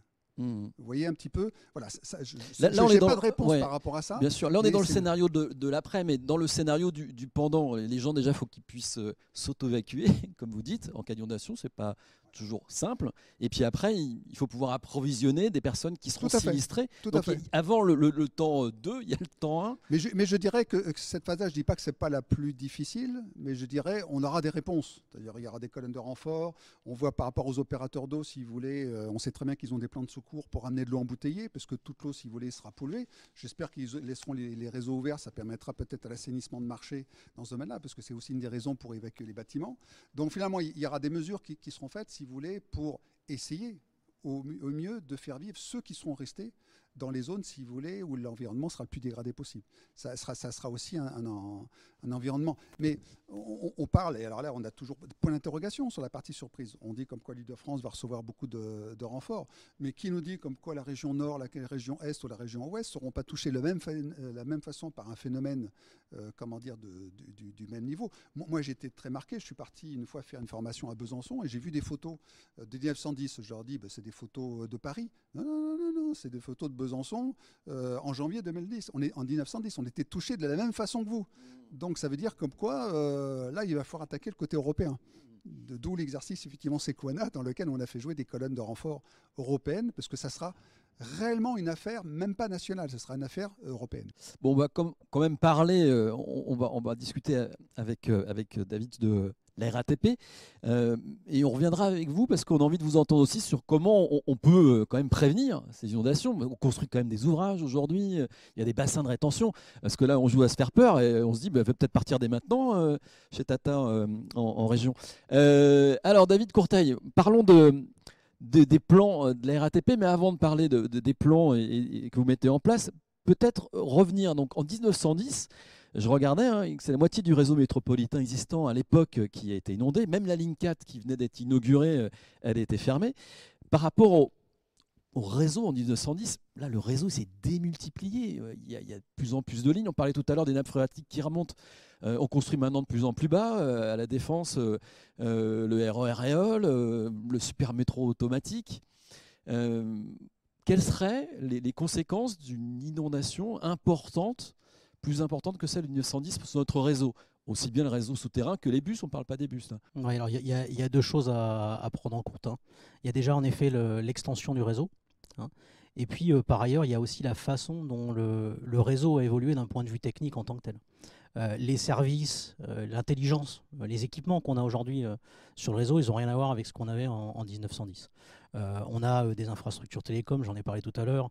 Euh, on a de la signalisation ferroviaire qui est beaucoup plus développée qu'avant. On a des systèmes d'automatisation des, trains. On a des façades de quai, on a des escaliers mécaniques, on a plein d'équipements dans, les stations qui aujourd'hui représentent en termes de dommages et de catastrophes qui se produiraient dans le cas d'un débordement et d'une crue centenale où on n'aurait pas de protection sur le réseau, qui sont sans commune mesure avec ce qu'il y avait à l'époque. Aujourd'hui, les, dégâts ils sont estimés à plus de 3 milliards d'euros si on n'avait pas ce, ce, plan de protection. C'est plus d'un an de remise en état sur euh, pas mal d'endroits. Ça a été évoqué. Euh, il y, a, des questions déjà de comment on fait à la réouverture du réseau pour assurer la sécurité, hein, ne serait-ce que euh, les polluants chimiques ou les choses qui ont pu arriver sur le réseau pour s'assurer déjà que sanitairement on peut revenir sur place. Il y a euh, l'expérience de ce qui s'est passé avec Sandy à New York euh, il, y a, quelques temps, où on voit que le réseau new-yorkais a mis beaucoup de temps à s'en remettre, et, encore aujourd'hui dans des phases où il y a certains travaux de remise en service qui n'ont pas été réalisés, en fait. Hein. ils sont encore en train de réfléchir à comment les mettre en œuvre. Donc c'est vraiment une catastrophe majeure. Et, voilà, donc ça c'est les, conséquences, je parle d'un point de vue infrastructure et indisponibilité du service. Après, il y a des conséquences évidemment, même pour des crues d'ampleur plus réduite, hein. une crue par exemple cinquantenale, là ce qu'on va retrouver, c'est ce qui a été abordé juste avant, c'est cette notion de, d'inondation par euh, remontée des nappes phréatiques qui, en faisant pression sur euh, nos ouvrages de génie civil, qui pour une grande partie bah, justement ont été construits avant 1930 euh, et sont des ouvrages maçonnés qui ne sont pas étanches de construction, bah, en fait on se retrouve avec des infiltrations qui vont arriver sur le réseau, qui vont pouvoir impacter l'exploitation ferroviaire, nous amener sur des lignes où pourtant il n'y a pas de débordement en surface à devoir bah, interrompre le trafic ou en tout cas mettre en place des restrictions. Et tout ça, bah, ça va se traduire par, euh, euh, bah, ça c'est ce qui est inclus dans nos plans continuité d'activité, mais une redistribution du réseau bus en surface pour venir euh, bah, pallier autant que faire se peut à l'interruption de modes ferrés lourds qui, eux, sont nettement plus capacitaires que, que, du bus. Quoi. Bon, après, ça suppose que les personnels puissent venir faire prendre leur service. Quoi. Bien sûr, mais tout ça, ça fait partie de ce qu'on étudie dans nos plans de continuité d'activité, justement, euh, en fonction de l'endroit où habitent les personnes, en fonction des trajets qu'elles ont à parcourir, en fonction de la position de leur attachement de travail, etc., pour nous assurer justement de la disponibilité du personnel qui est requis pour réaliser les missions qu'on considère comme critiques et nécessaires euh, pour faire le transport, pour faire la maintenance, pour faire toutes nos activités. Magali Regazazit, euh, au regard de tout ce qui vient de se dire, une question à la géographe, parce que là, quand on entend tout ça, euh, on se dit, est-ce que la métropole aujourd'hui, elle est plus costaud pour réagir ou est-ce qu'elle est plus fragile parce qu'elle est de plus en plus dense, comme vous le disiez euh, tout à l'heure? En fait, l'erreur qu'on fait, c'est qu'on parle de risque inondation et qu'on compare des, pommes et des poires. Parce que si Paris sera toujours Paris, il n'empêche que le Paris d'aujourd'hui n'a plus grand-chose à voir avec le Paris de 1910 ni par la manière dont on y travaille, dont on y habite, dont on se déplace, dont on consomme. donc c'est vrai que le, risque finalement, c'est plus le même en fait. On ne parle plus du même risque. Et cette métropole, elle a euh, d'un côté une extraordinaire effectivement capacité de productivité, de créativité, de richesse, de tout ce qu'on veut, grâce à la technologie essentiellement et on le voit bien sur le réseau RATP, qui, a permis de gagner en sécurité. Hein. Il ne faut pas non plus. Euh, les réseaux sont plus sûrs, euh, on, est, quand même plus. Voilà, on a des. Et puis de l'autre côté, bah, c'est le revers de la médaille, c'est que cette modernité, elle a aussi des, risques et qu'à un moment donné, ce qui fait notre puissance fait aussi notre fragilité. Donc en réalité, ce ne sont pas les mêmes fragilités. Et Dieu l'a dit tout à l'heure. Euh, il y a dans cette inondation une dimension invisible. Cette inondation, elle ne ressemble pas typiquement à la crue du Loin, par exemple. Euh, la, crue du Loing, on a des crues historiquement en juin. Euh, simplement là, ça n'a strictement rien à voir. On est finalement sur une inondation qui est invisible, parce qu'effectivement, elle se passe dans les sous-sols. On a à peu près aujourd'hui une ville, on a 7 à 8 étages sous nos pieds. Là, actuellement, quand on parle, on a 7 à 8 étages sous nos pieds. Donc en fait, il y a une ville sous la ville. Euh, l'urbanisme souterrain, s'est beaucoup développé dans beaucoup de villes, mais en Ile-de-France, c'est absolument euh, sans commune mesure avec le reste. On a aussi des immeubles de grande hauteur. On n'en parle pas, mais ces, immeubles de grande hauteur, ils sont, bah, ils sont aussi compliqués parce qu'il y a de sécurité à assurer. Il y a un ensemble aussi de choses que le grand public ne voit pas. C'est par exemple les conditions qui font qu'on peut continuer à travailler à un endroit. Euh, s'il n'y a pas de réseau de chaleur, s'il n'y a pas à certains endroits de climatisation, parce qu'on a besoin de refroidir, si les pompes de la RATP ne fonctionnent plus, si on a en fait un ensemble de, choses invisibles mmh. qui font fonctionner la métropole. Et ça, on l'a vu avec le Covid un tout petit peu. C'est-à-dire que pendant longtemps, on s'est dit, effectivement, c'est plus logique. Hein. quand vous tapez le cœur, l'organisme s'effondre. Et donc, on va regarder ce cœur de ville, ce cœur, on a focalisé sur Paris et puis sur les territoires productifs. Et puis on s'est rendu compte à un moment donné d'abord que les territoires qui n'étaient pas inondés en surface allaient être touchés, voire parfois plus touchés.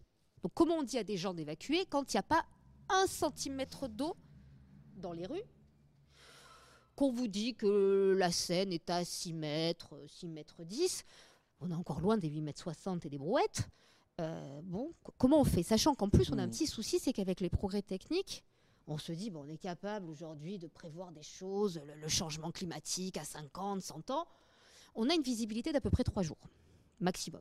Pourquoi on a une visibilité d'à peu près trois jours? Parce que le bassin versant de la Seine, ce qui, là où se forment les crues, si vous voulez, il est très compliqué dans ses manières de réagir. Et pour avoir une crue comme en 1910, en fait, bah, il faut un tas d'ingrédients qui se mettent en place. Et donc, on sait en gros, bah, aujourd'hui je peux vous dire que demain ça monte ou ça descend. Dans deux jours je sais à peu près que ça monte ou ça descend. Dans trois jours, bah, je sais plus trop bien. Et, trois jours, bah, ça veut dire qu'en gros, au moment où ça va devenir critique, critique ça commence assez tôt. Hein. les exercices, ils ont montré qu'entre 6 mètres et 6 mètres 50, on commençait déjà à avoir quelques sueurs.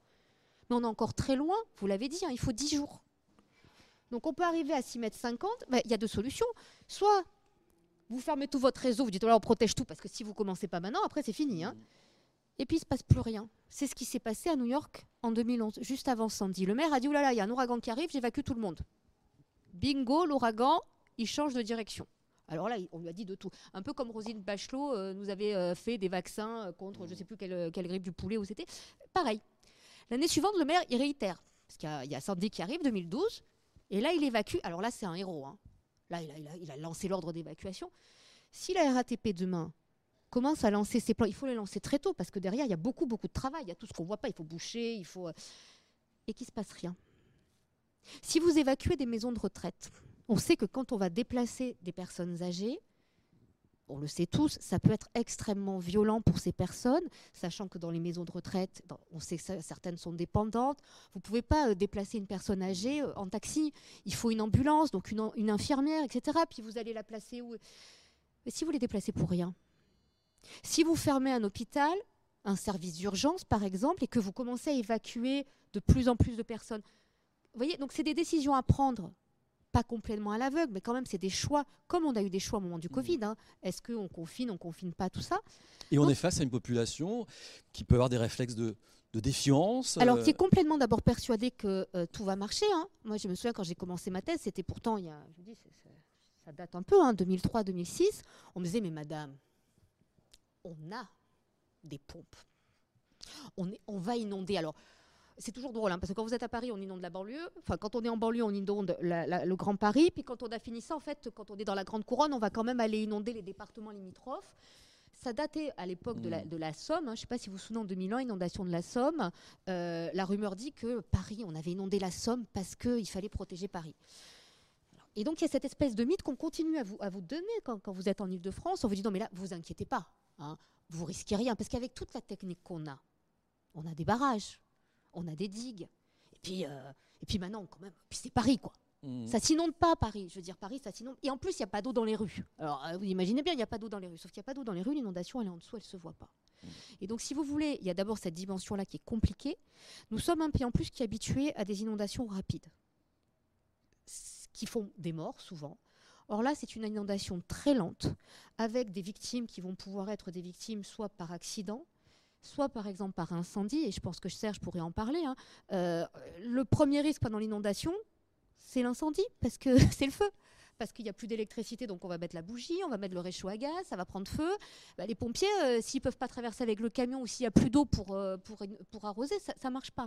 Mmh. On va aussi probablement avoir des effets de surmortalité. Et puis, il y a toute une population qui est invisible. Là aussi, Serge l'a dit.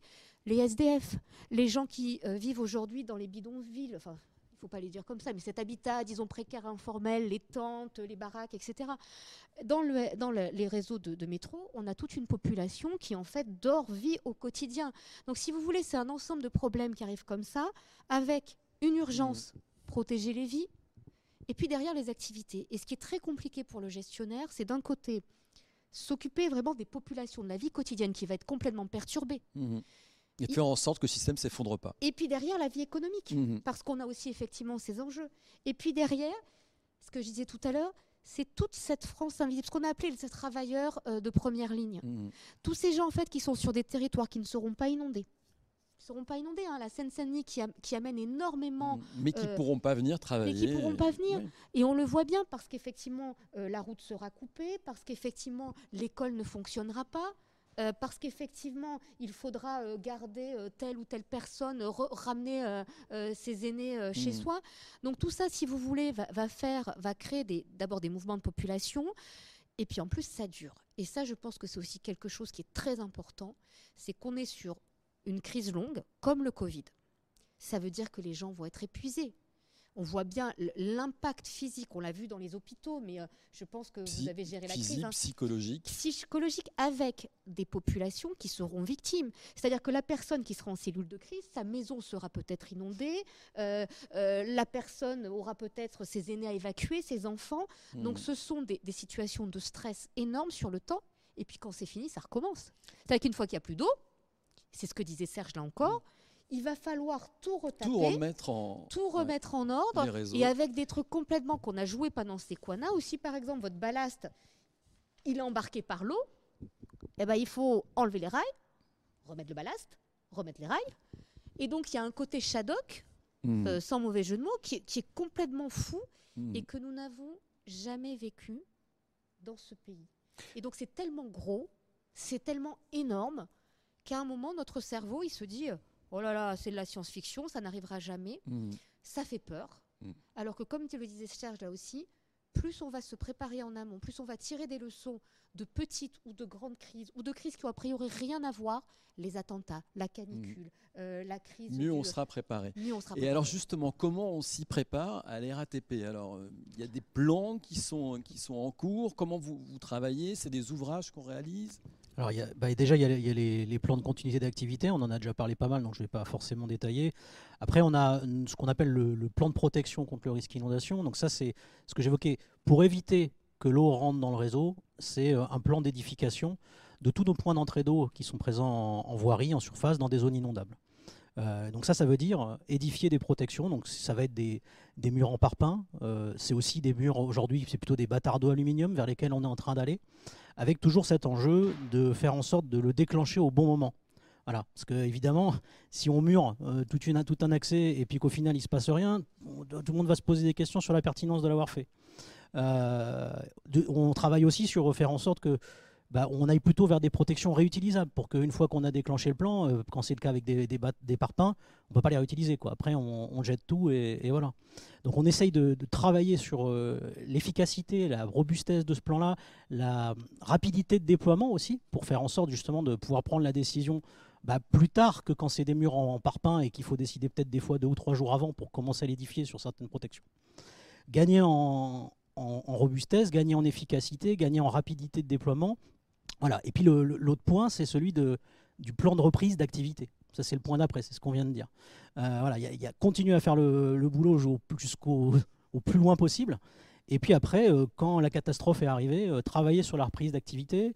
on a mené des travaux, enfin, on a collaboré à une thèse notamment qui s'appelait Build Back Better sur définir Comment mieux reconstruire demain si jamais on avait une catastrophe pour que le réseau soit déjà intrinsèquement résilient aux, problématiques rencontrées? On se pose aussi ces, questions-là. Et puis bah, sur le plan en tant que tel, il y a la volonté d'essayer d'aller vers une, amélioration continue. Donc euh, c'est ce que je disais, changer les types de protection, renforcer la formation, renforcer la culture sécurité en interne, parce que ce n'est pas que les spécialistes du risque inondation qui doivent euh, connaître le, le sujet, c'est pas que les personnes qui font les édifications, c'est aussi les personnes qui vont travailler sur des projets. Peut-être une euh, culture d'entreprise. Voilà, créer vraiment une culture d'entreprise en tant que telle. Et puis c'est travailler, euh, on a abordé l'effet de réseau tout à l'heure, travailler aussi avec les, les gestionnaires d'infrastructures et les exploitants avec qui on est en interface. Bah, travailler avec la SNCF sur les gares où on est en correspondance. Travailler avec RTE et Enedis pour faire en sorte que les alimentations électriques qui soient euh, critique et qui nécessite qu'on ait une continuité d'activité euh, aussi de l'alimentation électrique dans tous les cas, euh, bah, soit garantie et assurée. c'est travailler aussi avec la zone de défense, la préfecture de police, avec tous les services de l'État, la, ville de Paris, etc., pour faire en sorte que on se prépare concrètement à cette crise. Donc on a des exercices qu'on réalise en interne. Et à chaque fois qu'il y a une opportunité qui se présente euh, de faire un exercice plus large, ça a été le cas de Sequana, ça a été évoqué euh, tout à l'heure, ça a été le cas aussi euh, dans un exercice dans le 15e arrondissement qui a été réalisé il y a, il y a quelques années, où on essaye de travailler sur les interfaces, parce que c'est pas tout d'être efficace et bon sur notre périmètre, c'est aussi euh, s'assurer qu'il n'y a pas quelqu'un qui va venir euh, perturber le truc ou qu'un des maillons du rouage qui est à l'extérieur de notre périmètre, euh, bah, lui peut, peut créer le grain de sable qui va faire que tout va, tout va tomber à l'eau. Voilà, c'est le cas de le dire. Très très bonne conclusion à votre phrase. Serge, vous venez d'entendre un peu tout ce qui s'est dit on parle de, plans là, de prévention à l'RATP. Est-ce qu'il y, a des plans de prévention? Vous y avez travaillé, vous, quand euh, vous étiez en, fonction. Quels sont ces plans alors? Comment on, prévoit? Comment euh, on se préserve surtout euh, de ce risque d'inondation? Est-ce que seulement on peut s'en prémunir? J'ai l'impression que vous allez me répondre non, mais bon. Si, si, si, non, ah, quand même. quand même hein. Tout, le monde continue à Non, mais je veux dire, là, on va, on va pas vous les, vous les lister, mais il y a quand même énormément de travaux qui sont faits en amont. Établissement Seine-Grand Lac, des contacts avec des collectivités, les bassins, il y a des travaux en permanence, il y a des ciments en permanence. Il y a, et ça, c'est une trentaine d'années. Oui, tout à fait. Et, ça, si vous voulez, il y a un financement qui est mis en place. En général, potentiellement, c'est le préfet de région hein, qui, qui, qui, chapeaute un petit peu toute cette organisation-là. Ça, j'ai l'aspect prévention. Mais, mais, ça avance en permanence. Hein. D'ailleurs, comme on dit, la, la protection par rapport à la elle sera sans, sans, limite. Ce sera toujours quelque chose si vous l'améliorez. Les opérateurs travaillent à durcir la capacité. Je sais qu'Enedis euh, travaille aussi à durcir la capacité par rapport à l'inondation, par rapport à la canicule. C'est un travail permanent qui sont, qui sont mis en place sur l'aspect un peu, si vous voulez, étatique, la, grande difficulté qui va avoir lieu sur l'île de France, c'est que l'île de France, alors déjà avec la sensibilité, euh, je dirais, euh, étatique euh, par rapport à ça, c'est qu'on va, on va avoir un millefeuille absolument incroyable. Le, Covid à côté, si vous voulez, c'est un jardin d'enfants, quoi. Je veux dire, là, on va jouer très rapidement, euh, le gouvernement va prendre la main. Alors, s'il peut le prendre la main, parce que lui aussi, il a des ministères qui vont être euh, inondés, donc il va falloir qu'il parte en zone de repli. Donc, est-ce qu'en zone de repli, il, est, sera capable de pouvoir gouverner, euh, assurer la gouvernance dans le mélange Personne ne l'a testé on le verra, euh, là je vous le dirai après la crue, donc si ça marchait. Donc vous avez le côté étatique, vous avez le côté euh, effectivement zonal, mais avec un préfet de région qui est en prévention, un préfet de police qui est en, gestion de crise.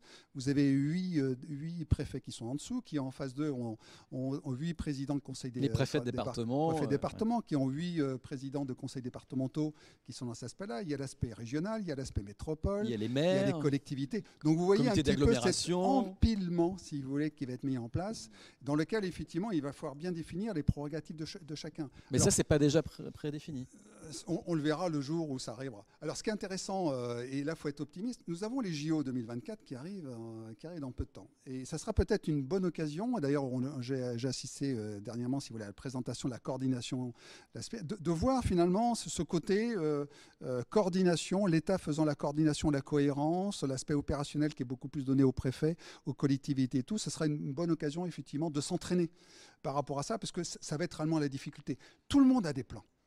Tout le monde a ses plans, là, mais on connaît la, limite des plans. Un plan ne suffit jamais à la réalité. Donc vous allez beau marquer le plan, euh, tel scénario et tout, on sait très bien qu'on aura quelque chose de différent qui arrivera en place. Donc c'est beaucoup plus former vraiment une colonne vertébrale euh, par rapport à ça, mais par rapport à tous les risques. Euh, et, qui doivent, si vous voulez, s'entraîner à faire face à tout événement et avoir une, réactivité, si vous voulez, imaginative pour, faire face à tous les plans. Parce qu'on parle de la crue de Seine, mais quand il y aura la crue de Seine, on va se payer des cyberattaques comme nos camarades des hôpitaux se sont, payés pendant le Covid. Euh, rien ne dit comme quoi on n'aura pas d'attentat. Hein. on va être en, phase de vulnérabilité avec moins de protection. Pourquoi ceux qui sont en face n'en profiteraient pas dans ce domaine-là? Donc voilà, on va avoir toute une série, si vous voulez, du risque menal qui peuvent se cumuler. Donc vous voyez, c'est on a beau préparer des plans, je dirais la, partie vraiment la plus importante, et l'État, justement, c'est si, euh, si à faire là-dessus, c'est une colonne vertébrale bien formée euh, pour pouvoir faire face à tout événement. Euh, dans le domaine et s'entraîner réellement à faire face à des événements. Nos camarades américains, là, qu'on, cite assez souvent en exemple, le, dernier exercice qu'a fait New York, c'était un, un météorite qui tombé sur la ville en 72 heures. Qu'est-ce que vous faites? Voilà. Ils, vont Tout dépend de la taille du météorite. Voilà, mais là, celui-là, euh, voilà, est-ce qu'on a le temps de faire quelque chose? Voilà, Ils sont dans des, euh, dans des phases, si vous voulez, extrêmes pour pouvoir finalement faire face à tout type d'événements qui leur tombent dessus. C'est un changement, comme je l'avais dit tout à l'heure, de paradigme et de mentalité. J'aime bien l'expression du, squelette. Là, on, va en parler du squelette des décideurs avec euh, Tanguy et Ludovic qui, euh, ont, des réflexions sur, sur le sujet. voilà, la culture du risque dans, notre pays, dans, la métropole. Mais au préalable, puisque vous venez de parler de cyberattaque, j'ai envie de parler de deux derniers risques sur lesquels potentiellement il peut se passer des trucs. la sécheresse, par, exemple, les épisodes de canicule. On a déjà vécu des épisodes de canicule ça a des conséquences sur, euh, sur un réseau euh, comme celui de, la RATP, de la SNCF. On pense à la dilatation des joints, par exemple, mais, mais pas seulement. Là aussi, comme euh, pour les inondations, il y, a des, plans de prévention. On a déjà, pour, on va dire, pour gérer les aspects opérationnels dans le cas d'une canicule, un plan canicule et forte chaleur qu'on est capable de déclencher pour, par exemple, bah, s'assurer aussi euh, de, la, santé des voyageurs, s'assurer de la mise à disposition de brumisateurs, par exemple, parce que nos voyageurs, nos salariés aussi vont être exposés déjà à ces épisodes-là. Donc on a un, aspect, on va dire, humain déjà qui est, intégré pour lequel on a un plan de réponse. Et puis après, on a des aspects techniques. Euh, on a en effet, euh, lors d'épisodes de forte canicule, une exposition de nos rails, par exemple, en extérieur à, la température. Le rail, c'est un matériau qui se dilate. Et au bout d'un moment, euh, ce risque de dilatation, en fait, cette dilatation peut devenir trop importante par rapport au système de pose de rail, générer un risque qu'on appelle de flambage, et ce risque de flambage peut amener à des risques de sécurité ferroviaire, voire dans le pire des cas à, des risques de, déraillement. Donc on a une vigilance et on est en train de travailler aujourd'hui à mettre en place des réseaux de température, de mesures de température du rail qui soient plus étalés qu'aujourd'hui hein, sur, sur notre réseau. Aujourd'hui on n'a que quelques points de mesure. en 2019, la dernière canicule, pour la première fois, euh, concrètement, on avait dû, euh, pendant quelques heures, interrompre les circulations sur une partie de notre réseau aérien. Donc euh, ça nous amène à accélérer ces plans de transformation. Après, on a d'autres vulnérabilités liées à la température. Évidemment, les locaux qui sont exposés au, soleil, on a certains locaux techniques qui, eux, peuvent être dans certains cas très sensibles et ces locaux techniques ils peuvent se conduire par une enfin conduire si on n'a pas une bonne régulation thermique à une mise en sécurité des appareils cette mise en sécurité des appareils peut conduire aussi à des perturbations d'exploitation, euh, voire à des interruptions d'exploitation pendant quelques temps. Donc on travaille aussi à identifier nos points de vulnérabilité, euh, à, les, protéger, que ce soit par euh, de la climatisation, par de la régulation thermique, par ben, on des moyens un peu plus passifs qui vont nous permettre de nous isoler de ça. Donc euh, voilà, on a tout un travail, un plan de prévention ad hoc qui est en train de se, mettre en place et de se déployer progressivement sur notre réseau pour faire face aux tendances qui là pour le coup sont avérées sur l'île de France en termes d'augmentation euh, de la fréquence et de l'intensité des, épisodes caniculaires. Et dans votre périmètre de, prévention des multiples risques, hein, parce qu'il y, a du boulot, les cyberattaques, c'est c'est partie des, sujets euh. Alors la cyberattaque, alors c'est moins dans mon domaine euh, personnel d'intervention, mais ça fait partie des risques majeurs qui ont été identifiés au niveau, au corporate de l'entreprise. Et euh, on est en train en effet de, travailler un plan de déploiement et de protection là-dessus. Il y a dans le cadre de la loi de programmation militaire des, enjeux concrets qui sont déclinés au sein de la RATP, parce que bah, évidemment on a des on fait partie, pour une partie de nos activités, des points considérés d'importance vitale au niveau de la nation. Et donc, du coup, on, travaille à faire en sorte euh, justement de nous protéger par rapport à ces cyberattaques qui sont déjà là. Hein, dans certains cas, on a des attaques sur des systèmes bureautiques, sur des systèmes d'accès en interne. Euh, on a aussi nos systèmes d'exploitation euh, de transport qui, eux, sont déjà redondés avec plein de, dispositifs, mais on est encore en train de travailler à renforcer ça. Bon, on arrive dans le dernier quart d'heure de, l'émission, donc je propose que on, aborde un sujet qui est important, c'est bah, comment prévenir le risque et comment aller vers une, culture du risque. Euh, on va voir avec, euh, Tanguy et, Ludovic justement euh, ces questions d'aménagement de, la ville. On va parler aussi avec Magali. comment améliorer la résilience des, métropoles Les menaces, est-ce qu'elles sont suffisamment prises en compte par nos décideurs Qui a la main On a commencé à en parler avec vous, Serge. Quelle stratégie mettre en place? Faut-il revoir complètement nos, approches? Tanguy Le Goff, on va en parler avec vous. C'est une vraie question. Est-ce qu'il faut revoir nos, approches sur les métropoles à la lumière? Des nouvelles fragilités euh, qui sont apparues et, les, euh, les, vulnérabilités dont on vient de parler en cas de, nouveaux risques pas s'il faut revoir nos approches. En tout cas, ce qu'on a essayé de défendre dans le cadre de, cet ouvrage collectif, c'était l'idée que c'est un peu le fil rouge d'essayer de renverser le regard, comme on disait tout à l'heure, l'importance de partir pour construire une stratégie métropolitaine de nos propres fragilités. Et donc c'est le premier élément qui nous semble euh, fort, c'est reconnaître ces fragilités pouvoir construire cette euh, stratégie euh, métropolitaine. Et euh, ça peut être, on peut considérer que c'est une stratégie à partir de là de résilience, avec tous les guillemets, la précaution que j'utiliserai pour ce terme qui malheureusement a été trop repris, trop instrumentalisé, et pourtant il nous dit des choses importantes. Il nous dit notamment, me semble-t-il, que en, s'appuyant sur une stratégie de résilience, on s'appuie sur les ressources propres au territoire, et donc à partir de ces ressources, sur sa capacité à rebondir. Alors ça, implique dans un premier temps de bien comprendre les fragilités qui sont les nôtres. Et je crois que si on s'arrête un instant sur ce qui vient de se jouer là euh, en Ile-de-France, on peut au moins dégager deux fragilités qui sont ressorties, qui ont bien mis en évidence les premiers papiers de, cet ouvrage. C'est notamment la, fragilité en ce qui concerne, j'allais dire, la disparité euh, de la population face à la santé. C'est ce que nous dit très bien euh, Aurélien Rousseau, qui était l'ex-directeur de l'Agence régionale de la santé, qui nous dit, dans le fond, euh, c'est la plus grande gifle qu'on a, tous pris. Cette inégale exposition face, face à la santé. Et euh, c'est ce que nous disent aussi nos, collègues de l'Observatoire régional de la santé, qui ont très bien montré que, notamment dès les, premiers temps euh, de, cette crise, certains territoires ont été beaucoup plus touchés que d'autres. C'est notamment la Seine-Saint-Denis, mais pas uniquement. Ce sont des, territoires comme Grigny ou Sanneville-Temple euh, en, Seine-et-Marne. Pourquoi Pourquoi nous disent-ils? Parce que, euh, dans le fond, il y a un cumul de disparités de disparités sociales, c'est-à-dire une, inégale, j'allais dire, exposition au virus, une inégale capacité de lutter face au virus et une inégale euh, capacité d'accès aux soins. Le cumul de ces, différents, euh, euh, de ces différentes inégalités crée des inégalités extrêmement fortes selon les territoires.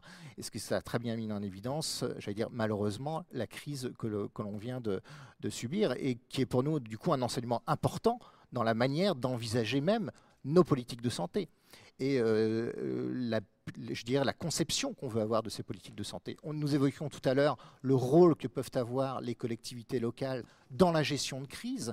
On a vu qu'elles pouvaient avoir euh, dans la gestion d'un enjeu qui était un enjeu euh, de, pandémie un rôle fondamental. Demain, elles vont sans doute jouer un rôle encore plus important. Elles le revendiquent d'ailleurs, euh, je pense notamment aux communes, d'avoir un rôle beaucoup plus important sur une politique de santé. Une politique de santé qui ne se limiterait donc pas à une politique d'accès aux soins une politique de santé qui est envisagée dans sa dimension environnementale, euh, qui euh, réfléchit aussi aux enjeux d'urbanisme. C'est un enjeu de fond, les enjeux d'urbanisme pour les politiques de santé. Donc cette conception extensive de la santé permet d'agir sur ces disparités aussi de santé. Donc c'est un premier élément de fragilité qui a été mis en évidence. Deuxième élément, je ne vais pas tous les énumérer, mais euh, deuxième élément qui me semble important, c'est, euh, on parlait tout à l'heure de, euh, Magali évoquait les invisibles, qui sont ces sans domicile fixe. il y a eu aussi des invisibles, ce sont ces professionnels qui sont devenus très visibles. Euh, à l'occasion de, cette crise. Donc, on appelé les fameux key workers. Là encore, euh, donc, ce sont des, vigiles, ce sont les, caissières, ce sont euh, des des, gardiens, donc ce sont les, les, livreurs, tous ceux qui ont fait vivre finalement cette métropole quand plus personne n'était dans l'espace public. Eux y étaient comme le dit Patrick Boucheron, quand la marée se retire, finalement, on ne voit plus que ce qu'il reste, ce qui fait vivre la métropole. Et c'est eux qui faisaient vivre la métropole. Nos collègues, je pense Pascal Leroy, les, les, ont en gros évalués à 800 000 en Ile-de-France. Alors c'est une vraie question parce que se poser euh, la question de savoir où ils sont, c'est préparer demain les, différentes crises. Où sont ces euh, key workers demain quand il y aura une inondation? Comment est-on en mesure de les mobiliser? Je ne sais pas où sont les, travailleurs clés de la RATP où sont les travailleurs clés de la PHP. Mm. Donc ça, ça renvoie à cette Et considérant le coût de l'immobilier, exactement, ça renvoie euh. aux politiques de logement. Et euh, nos collègues montrent très, très bien dans le fond que on n'a pas été si mauvais. Pourquoi? Parce que un certain nombre de ces travailleurs clés se trouvent dans le cœur d'agglomération parce qu'il y a de véritables politiques sociales du logement. S'il n'y avait pas ces politiques sociales du logement, ces travailleurs clés, c'est sans doute bien plus loin. Donc s'il pose une vraie question, partant de ces individus-là, on interroge même nos politiques du logement et donc nos politiques aussi régionales. C'est un des, mmh. enjeux aussi de notre travail. Donc voilà, il faut partir de nos fragilités pour construire notre stratégie métropolitaine régionale. C'est vrai que RATP comme SNCF, hein, vous êtes aussi bailleur social. Hein, tout à fait. pour pouvoir, vous êtes posé cette question. Hein, euh. ah, je ne sais pas si c'était la question qui a été posée à l'époque, mais en tout cas aujourd'hui elle peut nous servir, oui en effet. Mais elle pourrait vous servir aujourd'hui. Euh, c'est très intéressant parce qu'on va parler d'aménagement euh, des villes. Dans, l'ouvrage que je remonte parce qu'il est vraiment passionnant, hein, Métropole, Magali Grigazazit, vous produisez des réflexions vraiment intéressantes et notamment vous parlez de l'aménagement des villes et, et, vous dites que c'est le premier levier de résilience. Alors, je, là, c'est une porte ouverte, hein, c'est-à-dire que je ne suis pas la seule à le dire. Je pense non, que ça non, bien sûr. Mais euh, non, effectivement, euh, pourquoi? Parce que l'aménagement, qu'est-ce que c'est? Ça touche à ce que je vous disais tout à l'heure, au matériel, à l'organisation, à la fonction. Et ça touche aussi finalement à la manière d'habiter le territoire, à la manière de, gérer les interrelations. Et vous parliez tout à l'heure du changement climatique. Euh, effectivement, le changement climatique, il va créer des extrêmes, euh, euh, ce qu'on appelle les extrêmes chauds, les extrêmes secs, les extrêmes humides. Avec d'ailleurs des choses un peu étranges. Par exemple, sur les inondations, on risque d'en avoir moins, mais plus intenses. Et puis il va falloir arbitrer aussi, parce qu'on peut avoir, euh, euh, par exemple, un hiver où on va avoir une montée des eaux, donc on va devoir euh, vider les barrages, parce que, et puis l'été, une canicule qui arrive, etc. Juste pour, pour un chiffre, hein, en Ile-de-France, on prévoit entre 2030 et 2040, en moyenne, 23 jours de canicule par an en moyenne sur un scénario climatique qui est celui de l'accord de Paris. Et la dernière canicule meurtrière, en France, c'était combien de jours cumulés? Alors là aussi, c'est compliqué parce qu'on a une semaine. On a euh, beaucoup de mal en fait, à, par exemple, à estimer. Quand on parle de mortalité, il y a les morts immédiats et puis il y a les effets de surmortalité. Euh, la dernière canicule, la dernière vague de chaleur qu'on a eue, euh, c'était je crois l'an dernier ou il y a deux ans, on est un peu perdu avec. ça a eu déjà une forte surmortalité. Donc en fait, on a vu la canicule de 2003 parce que là aussi, c'était la surprise, les camions frigorifiques, enfin tout ça. Mais derrière, en fait, il y a ces vagues de chaleur qui, qui s'accumulent et ces crises en fait qui se cumulent. Si vous vous souvenez de ce que je vous ai dit, il y, a des niveaux en fait de vulnérabilité. Et euh, aujourd'hui, l'enjeu, c'est la résilience. Et derrière la résilience, c'est comment on change pour faire. Et donc peut-être qu'on peut aborder les solutions en termes d'aménagement. En fait, il y a plusieurs niveaux d'action. Le premier niveau de vulnérabilité, c'est finalement la vulnérabilité euh, spécifique à l'événement. C'est ce qu'on disait tout à l'heure. Vous êtes une personne âgée, euh, vous êtes un réseau, vous, avez des vulnérabilités qui fait que peut-être vous, vous êtes plus vulnérable, enfin le, rail est plus vulnérable à la chaleur et à l'eau, mais peut-être moins vulnérable, je ne sais pas, au feu ou, euh, ou au rat, ou j'en sais trop rien. Donc on a une vulnérabilité spécifique. Et souvent, en fait, ce qu'on voit, c'est que dans cette vulnérabilité immédiate, on peut effectivement agir. Et souvent, ce qu'on va faire, c'est qu'on va s'ajuster. C'est-à-dire qu'en fait, on va répondre au tac au tac. On, est vraiment dans l'ajustement réactif. On, répond. Et puis, peu à peu, on peut un peu l'anticiper. Et puis ça va nous conduire à transformer. Tiens, euh, euh, ma maison est inondable, je mets un bâtard d'eau. Euh, tiens, ma personne âgée est vulnérable, je lui donne à boire, je, je la rafraîchis, etc. Il y a un niveau intermédiaire, un peu moins visible, qui est lié non plus à ce que vous êtes, mais à ce que vous êtes plus les ressources auxquelles vous avez accès. Ressources financières, ressources économiques, ressources humaines, ressources juridiques. Ce niveau-là, pour le transformer, il faut évidemment travailler un peu plus en fond pour se demander comment est-ce que je produis ces ressources, comment est-ce que j'y accède, comment je garantis l'accès à ces ressources. Et ça, ça s'appelle l'adaptation incrémentale. C'est-à-dire que peu à peu, ces ajustements réactifs, par apprentissage, par retour d'expérience, on va les conserver et peu à peu, ça va nous permettre de transformer le système. Et on voit que la RATP, la RATP, pourquoi on la donne toujours en exemple? Parce que depuis 1996, ils ont commencé à mettre en place une réflexion sur la crue avant même les pouvoirs publics, d'une certaine manière. Donc il y a une expérience très longue, en fait. Il y a un, un retour d'expérience sur des petits événements, sur des orages, sur les attentats. Tout ça, en fait, converge pour on apprend. Et donc on construit et peu à peu en fait on va développer ces ressources qui vont nous permettre de faire face à entre guillemets n'importe quel événement parce que comme le disait Serge, il y a ce squelette qui se crée. Et puis il y a une vulnérabilité là qui est profonde. Ce que nous on appelle chez les chercheurs la vulnérabilité structurelle, les, causes radicales, les racines de la vulnérabilité. Et ça, ça suppose de transformer en profondeur l'ensemble des systèmes. C'est ce qu'on appelle l'adaptation transformationnelle. Et cette adaptation transformationnelle, c'est de repenser les mobilités, de repenser l'habitat, de repenser les fonctions euh, spatiales du bâtiment, du quartier. C'est vraiment une transformation du système dans son ensemble qui en fait le fait changer de nature. Voilà, c'est extrêmement important. La difficulté, c'est que là, on est sur un temps long. Alors oui et non, parce que justement un projet d'aménagement, c'est 10-15 ans. Et donc en fait, on a besoin de, de regarder les temporalités. Dans l'immédiat, on doit travailler comme on le fait à la RATP, comme on le fait dans les services de l'État, comme on le fait partout, à renforcer la gestion de crise, c'est très important, à commencer aussi à se préparer pour répondre et être, prêt à. Voilà. Il y a un deuxième temps intermédiaire qui est cette transformation déjà plus systémique, mais pas encore complète. Et là, c'est par exemple ce qu'on va faire sur le renouvellement urbain.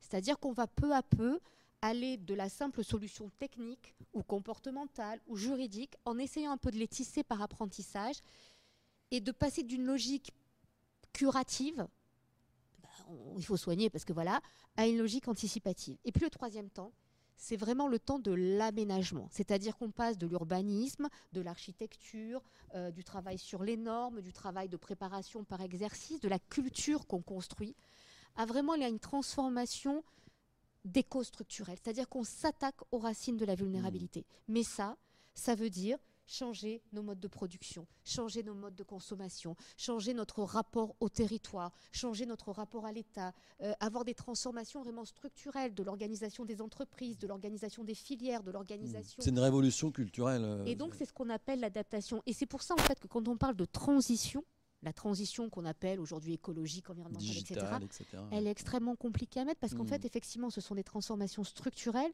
qui ne dépendent pas juste de un tel, un tel, un tel. C'est un ensemble de mesures avec une vision stratégique et on retrouve ce qu'on a chez les pompiers ou les militaires. Il y a la conduite d'action, c'est-à-dire que quand on est sur le terrain, il faut bien agir. Il y a la tactique et puis il y a la stratégie. C'est pas les mêmes temporalités et en même temps, tout ça se conjugue pour aller dans le bon sens parce qu'au départ, il y a un objectif qu'on s'est fixé. Ce qui nous manque aujourd'hui, c'est de rendre visible cet aménagement du territoire parce que finalement, il va toucher au matériel, au structurel, au fonctionnel, à la manière aussi dont on habite, dont on se projette, au récit de la ville, à la manière dont s'organisent les relations entre public et privé, entre collectivités territoriales, entre État et local. Et donc, si vous voulez, ces transformations-là, on ne va pas avoir la solution immédiate. Notre grande difficulté aujourd'hui, c'est qu'on reste dans deux idées qui sont fausses. La première, euh, bah, en gros, il suffit de claquer des doigts, il y a une solution. On va inventer le barrage, on va inventer euh, euh, le parpaing euh, qui flotte et qui fait le café. ça, c'est très. On va, on va faire de la gestion par intelligence artificielle. On, a, on, a, un bouton et puis sortira le plan de gestion de crise. Ça, ça marche pas. Donc tout dans la technique ou tout dans le comportement, on va apprendre aux gens les gestes qui sauvent. On va leur dire de s'auto-évacuer. Il y a un ménage sur deux qui n'a pas de voiture en Ile-de-France. Il y part en bicyclette. Et puis l'autre, l'autre illusion, c'est l'idée de dire qu'on va tout décider qu'on va tout contrôler et qu'en gros, euh, on va avoir une espèce de, grande vision. Ça marche pas comme ça parce qu'on va aussi devoir revenir en arrière, on va se hmm. tromper, on va. Il n'empêche que derrière, il y a des choix. Voilà, c'est un travail de concertation. Il faut. Euh, et donc, c'est pas parce qu'on ne sait pas exactement le chemin à prendre où on veut arriver qu'il faut pas agir tout de suite. On a peu de temps, mais on a aussi le temps pour changer de logiciel en se disant passer de cette logique réactive, parce que souvent on n'a pas le choix, parce que hmm. ça nous tombe dessus, à l'apprentissage, à une logique anticipative. Mm. Et du coup, on arrive à cette idée un peu paradoxale, c'est que la résilience qui est supposée dire euh, le retour du même, la, stabilité, etc., en fait, c'est ce qu'on appelle une bifurcation, mm. c'est-à-dire un changement fonctionnel qui permet de garder l'identité du projet urbain. Mm. Ludovic Fêtre, il s'est dit beaucoup de choses, euh, mais Magali Regazazi parlait notamment euh, des politiques d'aménagement. C'est vrai qu'il faudrait peut-être une cohérence dans les grandes politiques d'aménagement. certainement je, pense d'abord qu'il y a une vraie réflexion à, avoir à l'échelle des territoires. Même l'Île-de-France, c'est des territoires totalement différents. Donc, euh, avancer sur la question de ces risques, qu'ils soient climatiques, qu'ils soient euh, risques naturels, ça suppose d'abord d'accepter, comprendre nos vulnérabilités. C'est le premier pas de la résilience, c'est comprendre d'accepter. C'est jamais facile d'accepter nos vulnérabilités. Hein. On est dans des mondes de compétitivité, euh, que ce soit individuel, économique. Il y a aussi une compétitivité des territoires et reconnaître cette compétitivité, c'est jamais très simple je pense derrière qu'il y a aussi une question de diagnostic. Effectivement, pour pouvoir mener ces politiques, à un moment, il faut comprendre ce qui nous arrive. Il faut pouvoir faire des diagnostics. Alors, on a des grands chiffres, on connaît bien le risque d'inondation aujourd'hui. On est capable de, donner. Euh, on, a 800 000 personnes qui vivent dans une zone inondable, 100 000, enfin 700 000 emplois. On, est capable de, de, traduire cette exposition. L'affaire le même travail à l'échelle des sous-territoires, c'est un peu plus complexe. C'est finalement comprendre aussi le fonctionnement du territoire, ses caractéristiques, ses inégalités, euh, les établissements sensibles. Et donc, il y a tout un travail à faire. Alors, ça peut le faire par rapport aux inondations, ça peut le faire aussi par rapport aux, risques climatiques. Aujourd'hui, on a des grands chiffres. On sait qu'on a une augmentation prévisible à l'horizon 2030-2050 des hausses de température. On va avoir des pluies plus fréquentes, plus intenses. Qu'est-ce que ça veut dire pour notre fonctionnement de territoire? Sur l'agriculture, sur des territoires agricoles, sur l'étiage, sur les cours d'eau, sur le fonctionnement euh, des grandes infrastructures. Donc il y a tout un tas de questions à se poser et, sortir de la simple exposition pour essayer d'avoir un regard un peu plus systémique et monter sur, une réflexion de scénario aussi. Et à partir de ces scénarios qu'il faut absolument partager, c'est-à-dire qu'il ne faut pas que ça reste dans un microcosme d'experts, il faut que ça soit partagé par les élus, il faut que ça soit partagé par les services techniques, par les acteurs économiques et aussi par la population. Et ça, c'est peut-être le premier élément. Après, je, suis assez persuadé aujourd'hui que c'est plus à l'État de faire toute la gestion des risques à l'échelle d'un territoire. C'est bien aux collectivités de, s'emparer de ces questions-là. C'est certainement pas à l'échelle communale, c'est peut-être une échelle un peu plus importante, une intercommunalité, parce qu'il faut de la solidarité, il faut des moyens. Mais je, plaide moi beaucoup pour des questions, euh, des approches de risque, de gestion des risques qui prennent en compte finalement les, trois temps. La prévention, la prévention, ça recouvre un champ d'action extrêmement large. Hein. C'est de la protection, c'est de la culture du risque, on n'en a pas beaucoup parlé, mais c'est comment finalement fait comprendre, on, a, on, culture la population, euh, les décideurs à toutes ces questions que, l'on vient de se poser. Euh, c'est peut-être des diagnostics, c'est la préparation de continuité d'activité. C'est aussi à l'échelle d'un territoire le temps très particulier de la gestion de crise. C'est pas obligatoirement au territoire parce qu'elle va s'appuyer sur beaucoup de compétences, mais la gestion de crise, ça s'anticipe pour pas pour, pour, pas être finalement dans la panade de dernier moment. Et puis c'est surtout le retour à la normale. Le retour à la normale, ça s'anticipe aussi, ça se prévoit. Ça s'anticipe, par exemple, inondation, c'est la gestion des déchets. Vous avez vu, par exemple, la question des déchets lors des inondations en Belgique en 2021, ces autoroutes de déchets c'est des choses qui s'anticipent. Euh, le retour d'expérience, ça s'anticipe, parce que ça fait partie aussi finalement de la résilience. Donc il y, a toutes ces questions-là. Et puis à l'échelle d'un territoire, c'est aussi finalement comment on introduit la question du risque et de l'incertitude dans toutes les politiques publiques. Une, collectivité, elle n'a pas obligatoirement compétence en matière de risque. Par contre, elle gère de l'aménagement du territoire, elle gère des systèmes de transport, elle gère des équipements spécifiques. Et c'est comment finalement on introduit tous ces changements, toutes ces réflexions-là dans les politiques publiques qui sont menées à l'échelle d'un territoire. Cohérence, effectivement, je pense que c'est très très important. Je vais juste euh, donner un chiffre. En Ile-de-France, malgré toutes les politiques de prévention, malgré la réglementation, et, ça s'est fait dans le respect de la réglementation, on a construit presque 85 000 logements en zone inondable depuis 20 ans. C'est 150 000 personnes de plus. Au regard de tous les enjeux qu'on a évoqués tout à l'heure sur les que fait-on? Et en même temps, on a d'autres politiques. On a une politique de logement. C'est mmh. la loi du Grand Paris qui fixe des objectifs qui sont maintenus de construction de 70 000 logements par an, dont une grande part dans la zone centrale, dans l'agglomération centrale. C'est euh, un schéma directeur qui aussi oriente une réflexion sur la densification. Euh, ce sont des questions euh, émergentes sur zéro artificialisation nette. Donc la densification va se poursuivre. Finalement, comment on sort de cette contradiction entre construire, parce qu'une partie des terrains mutables sont en zone inondable, et répondre à ces grandes politiques, ces grands objectifs et là, effectivement, je pense que la résilience peut jouer un rôle, c'est-à-dire que c'est avoir un regard un petit peu différent, c'est penser différemment. C'est pas s'arrêter à la simple réglementation, c'est fixer des objectifs beaucoup plus ambitieux.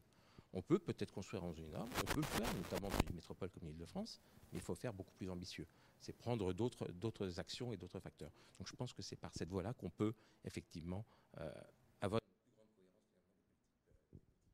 Merci, merci euh, beaucoup euh, à toutes et à tous. C'était vraiment passionnant. On a appris beaucoup de choses. Si vous voulez en apprendre davantage, eh bien, on vous invite à retrouver dans toutes les bonnes librairies aux éditions euh, PUF, Institut Paris Région, Fragile Métropole, Le temps des épreuves. Un grand merci encore et à très bientôt pour un nouveau rendez-vous pour un prolongement des travaux des, euh, des chercheurs de l'Institut Paris Région.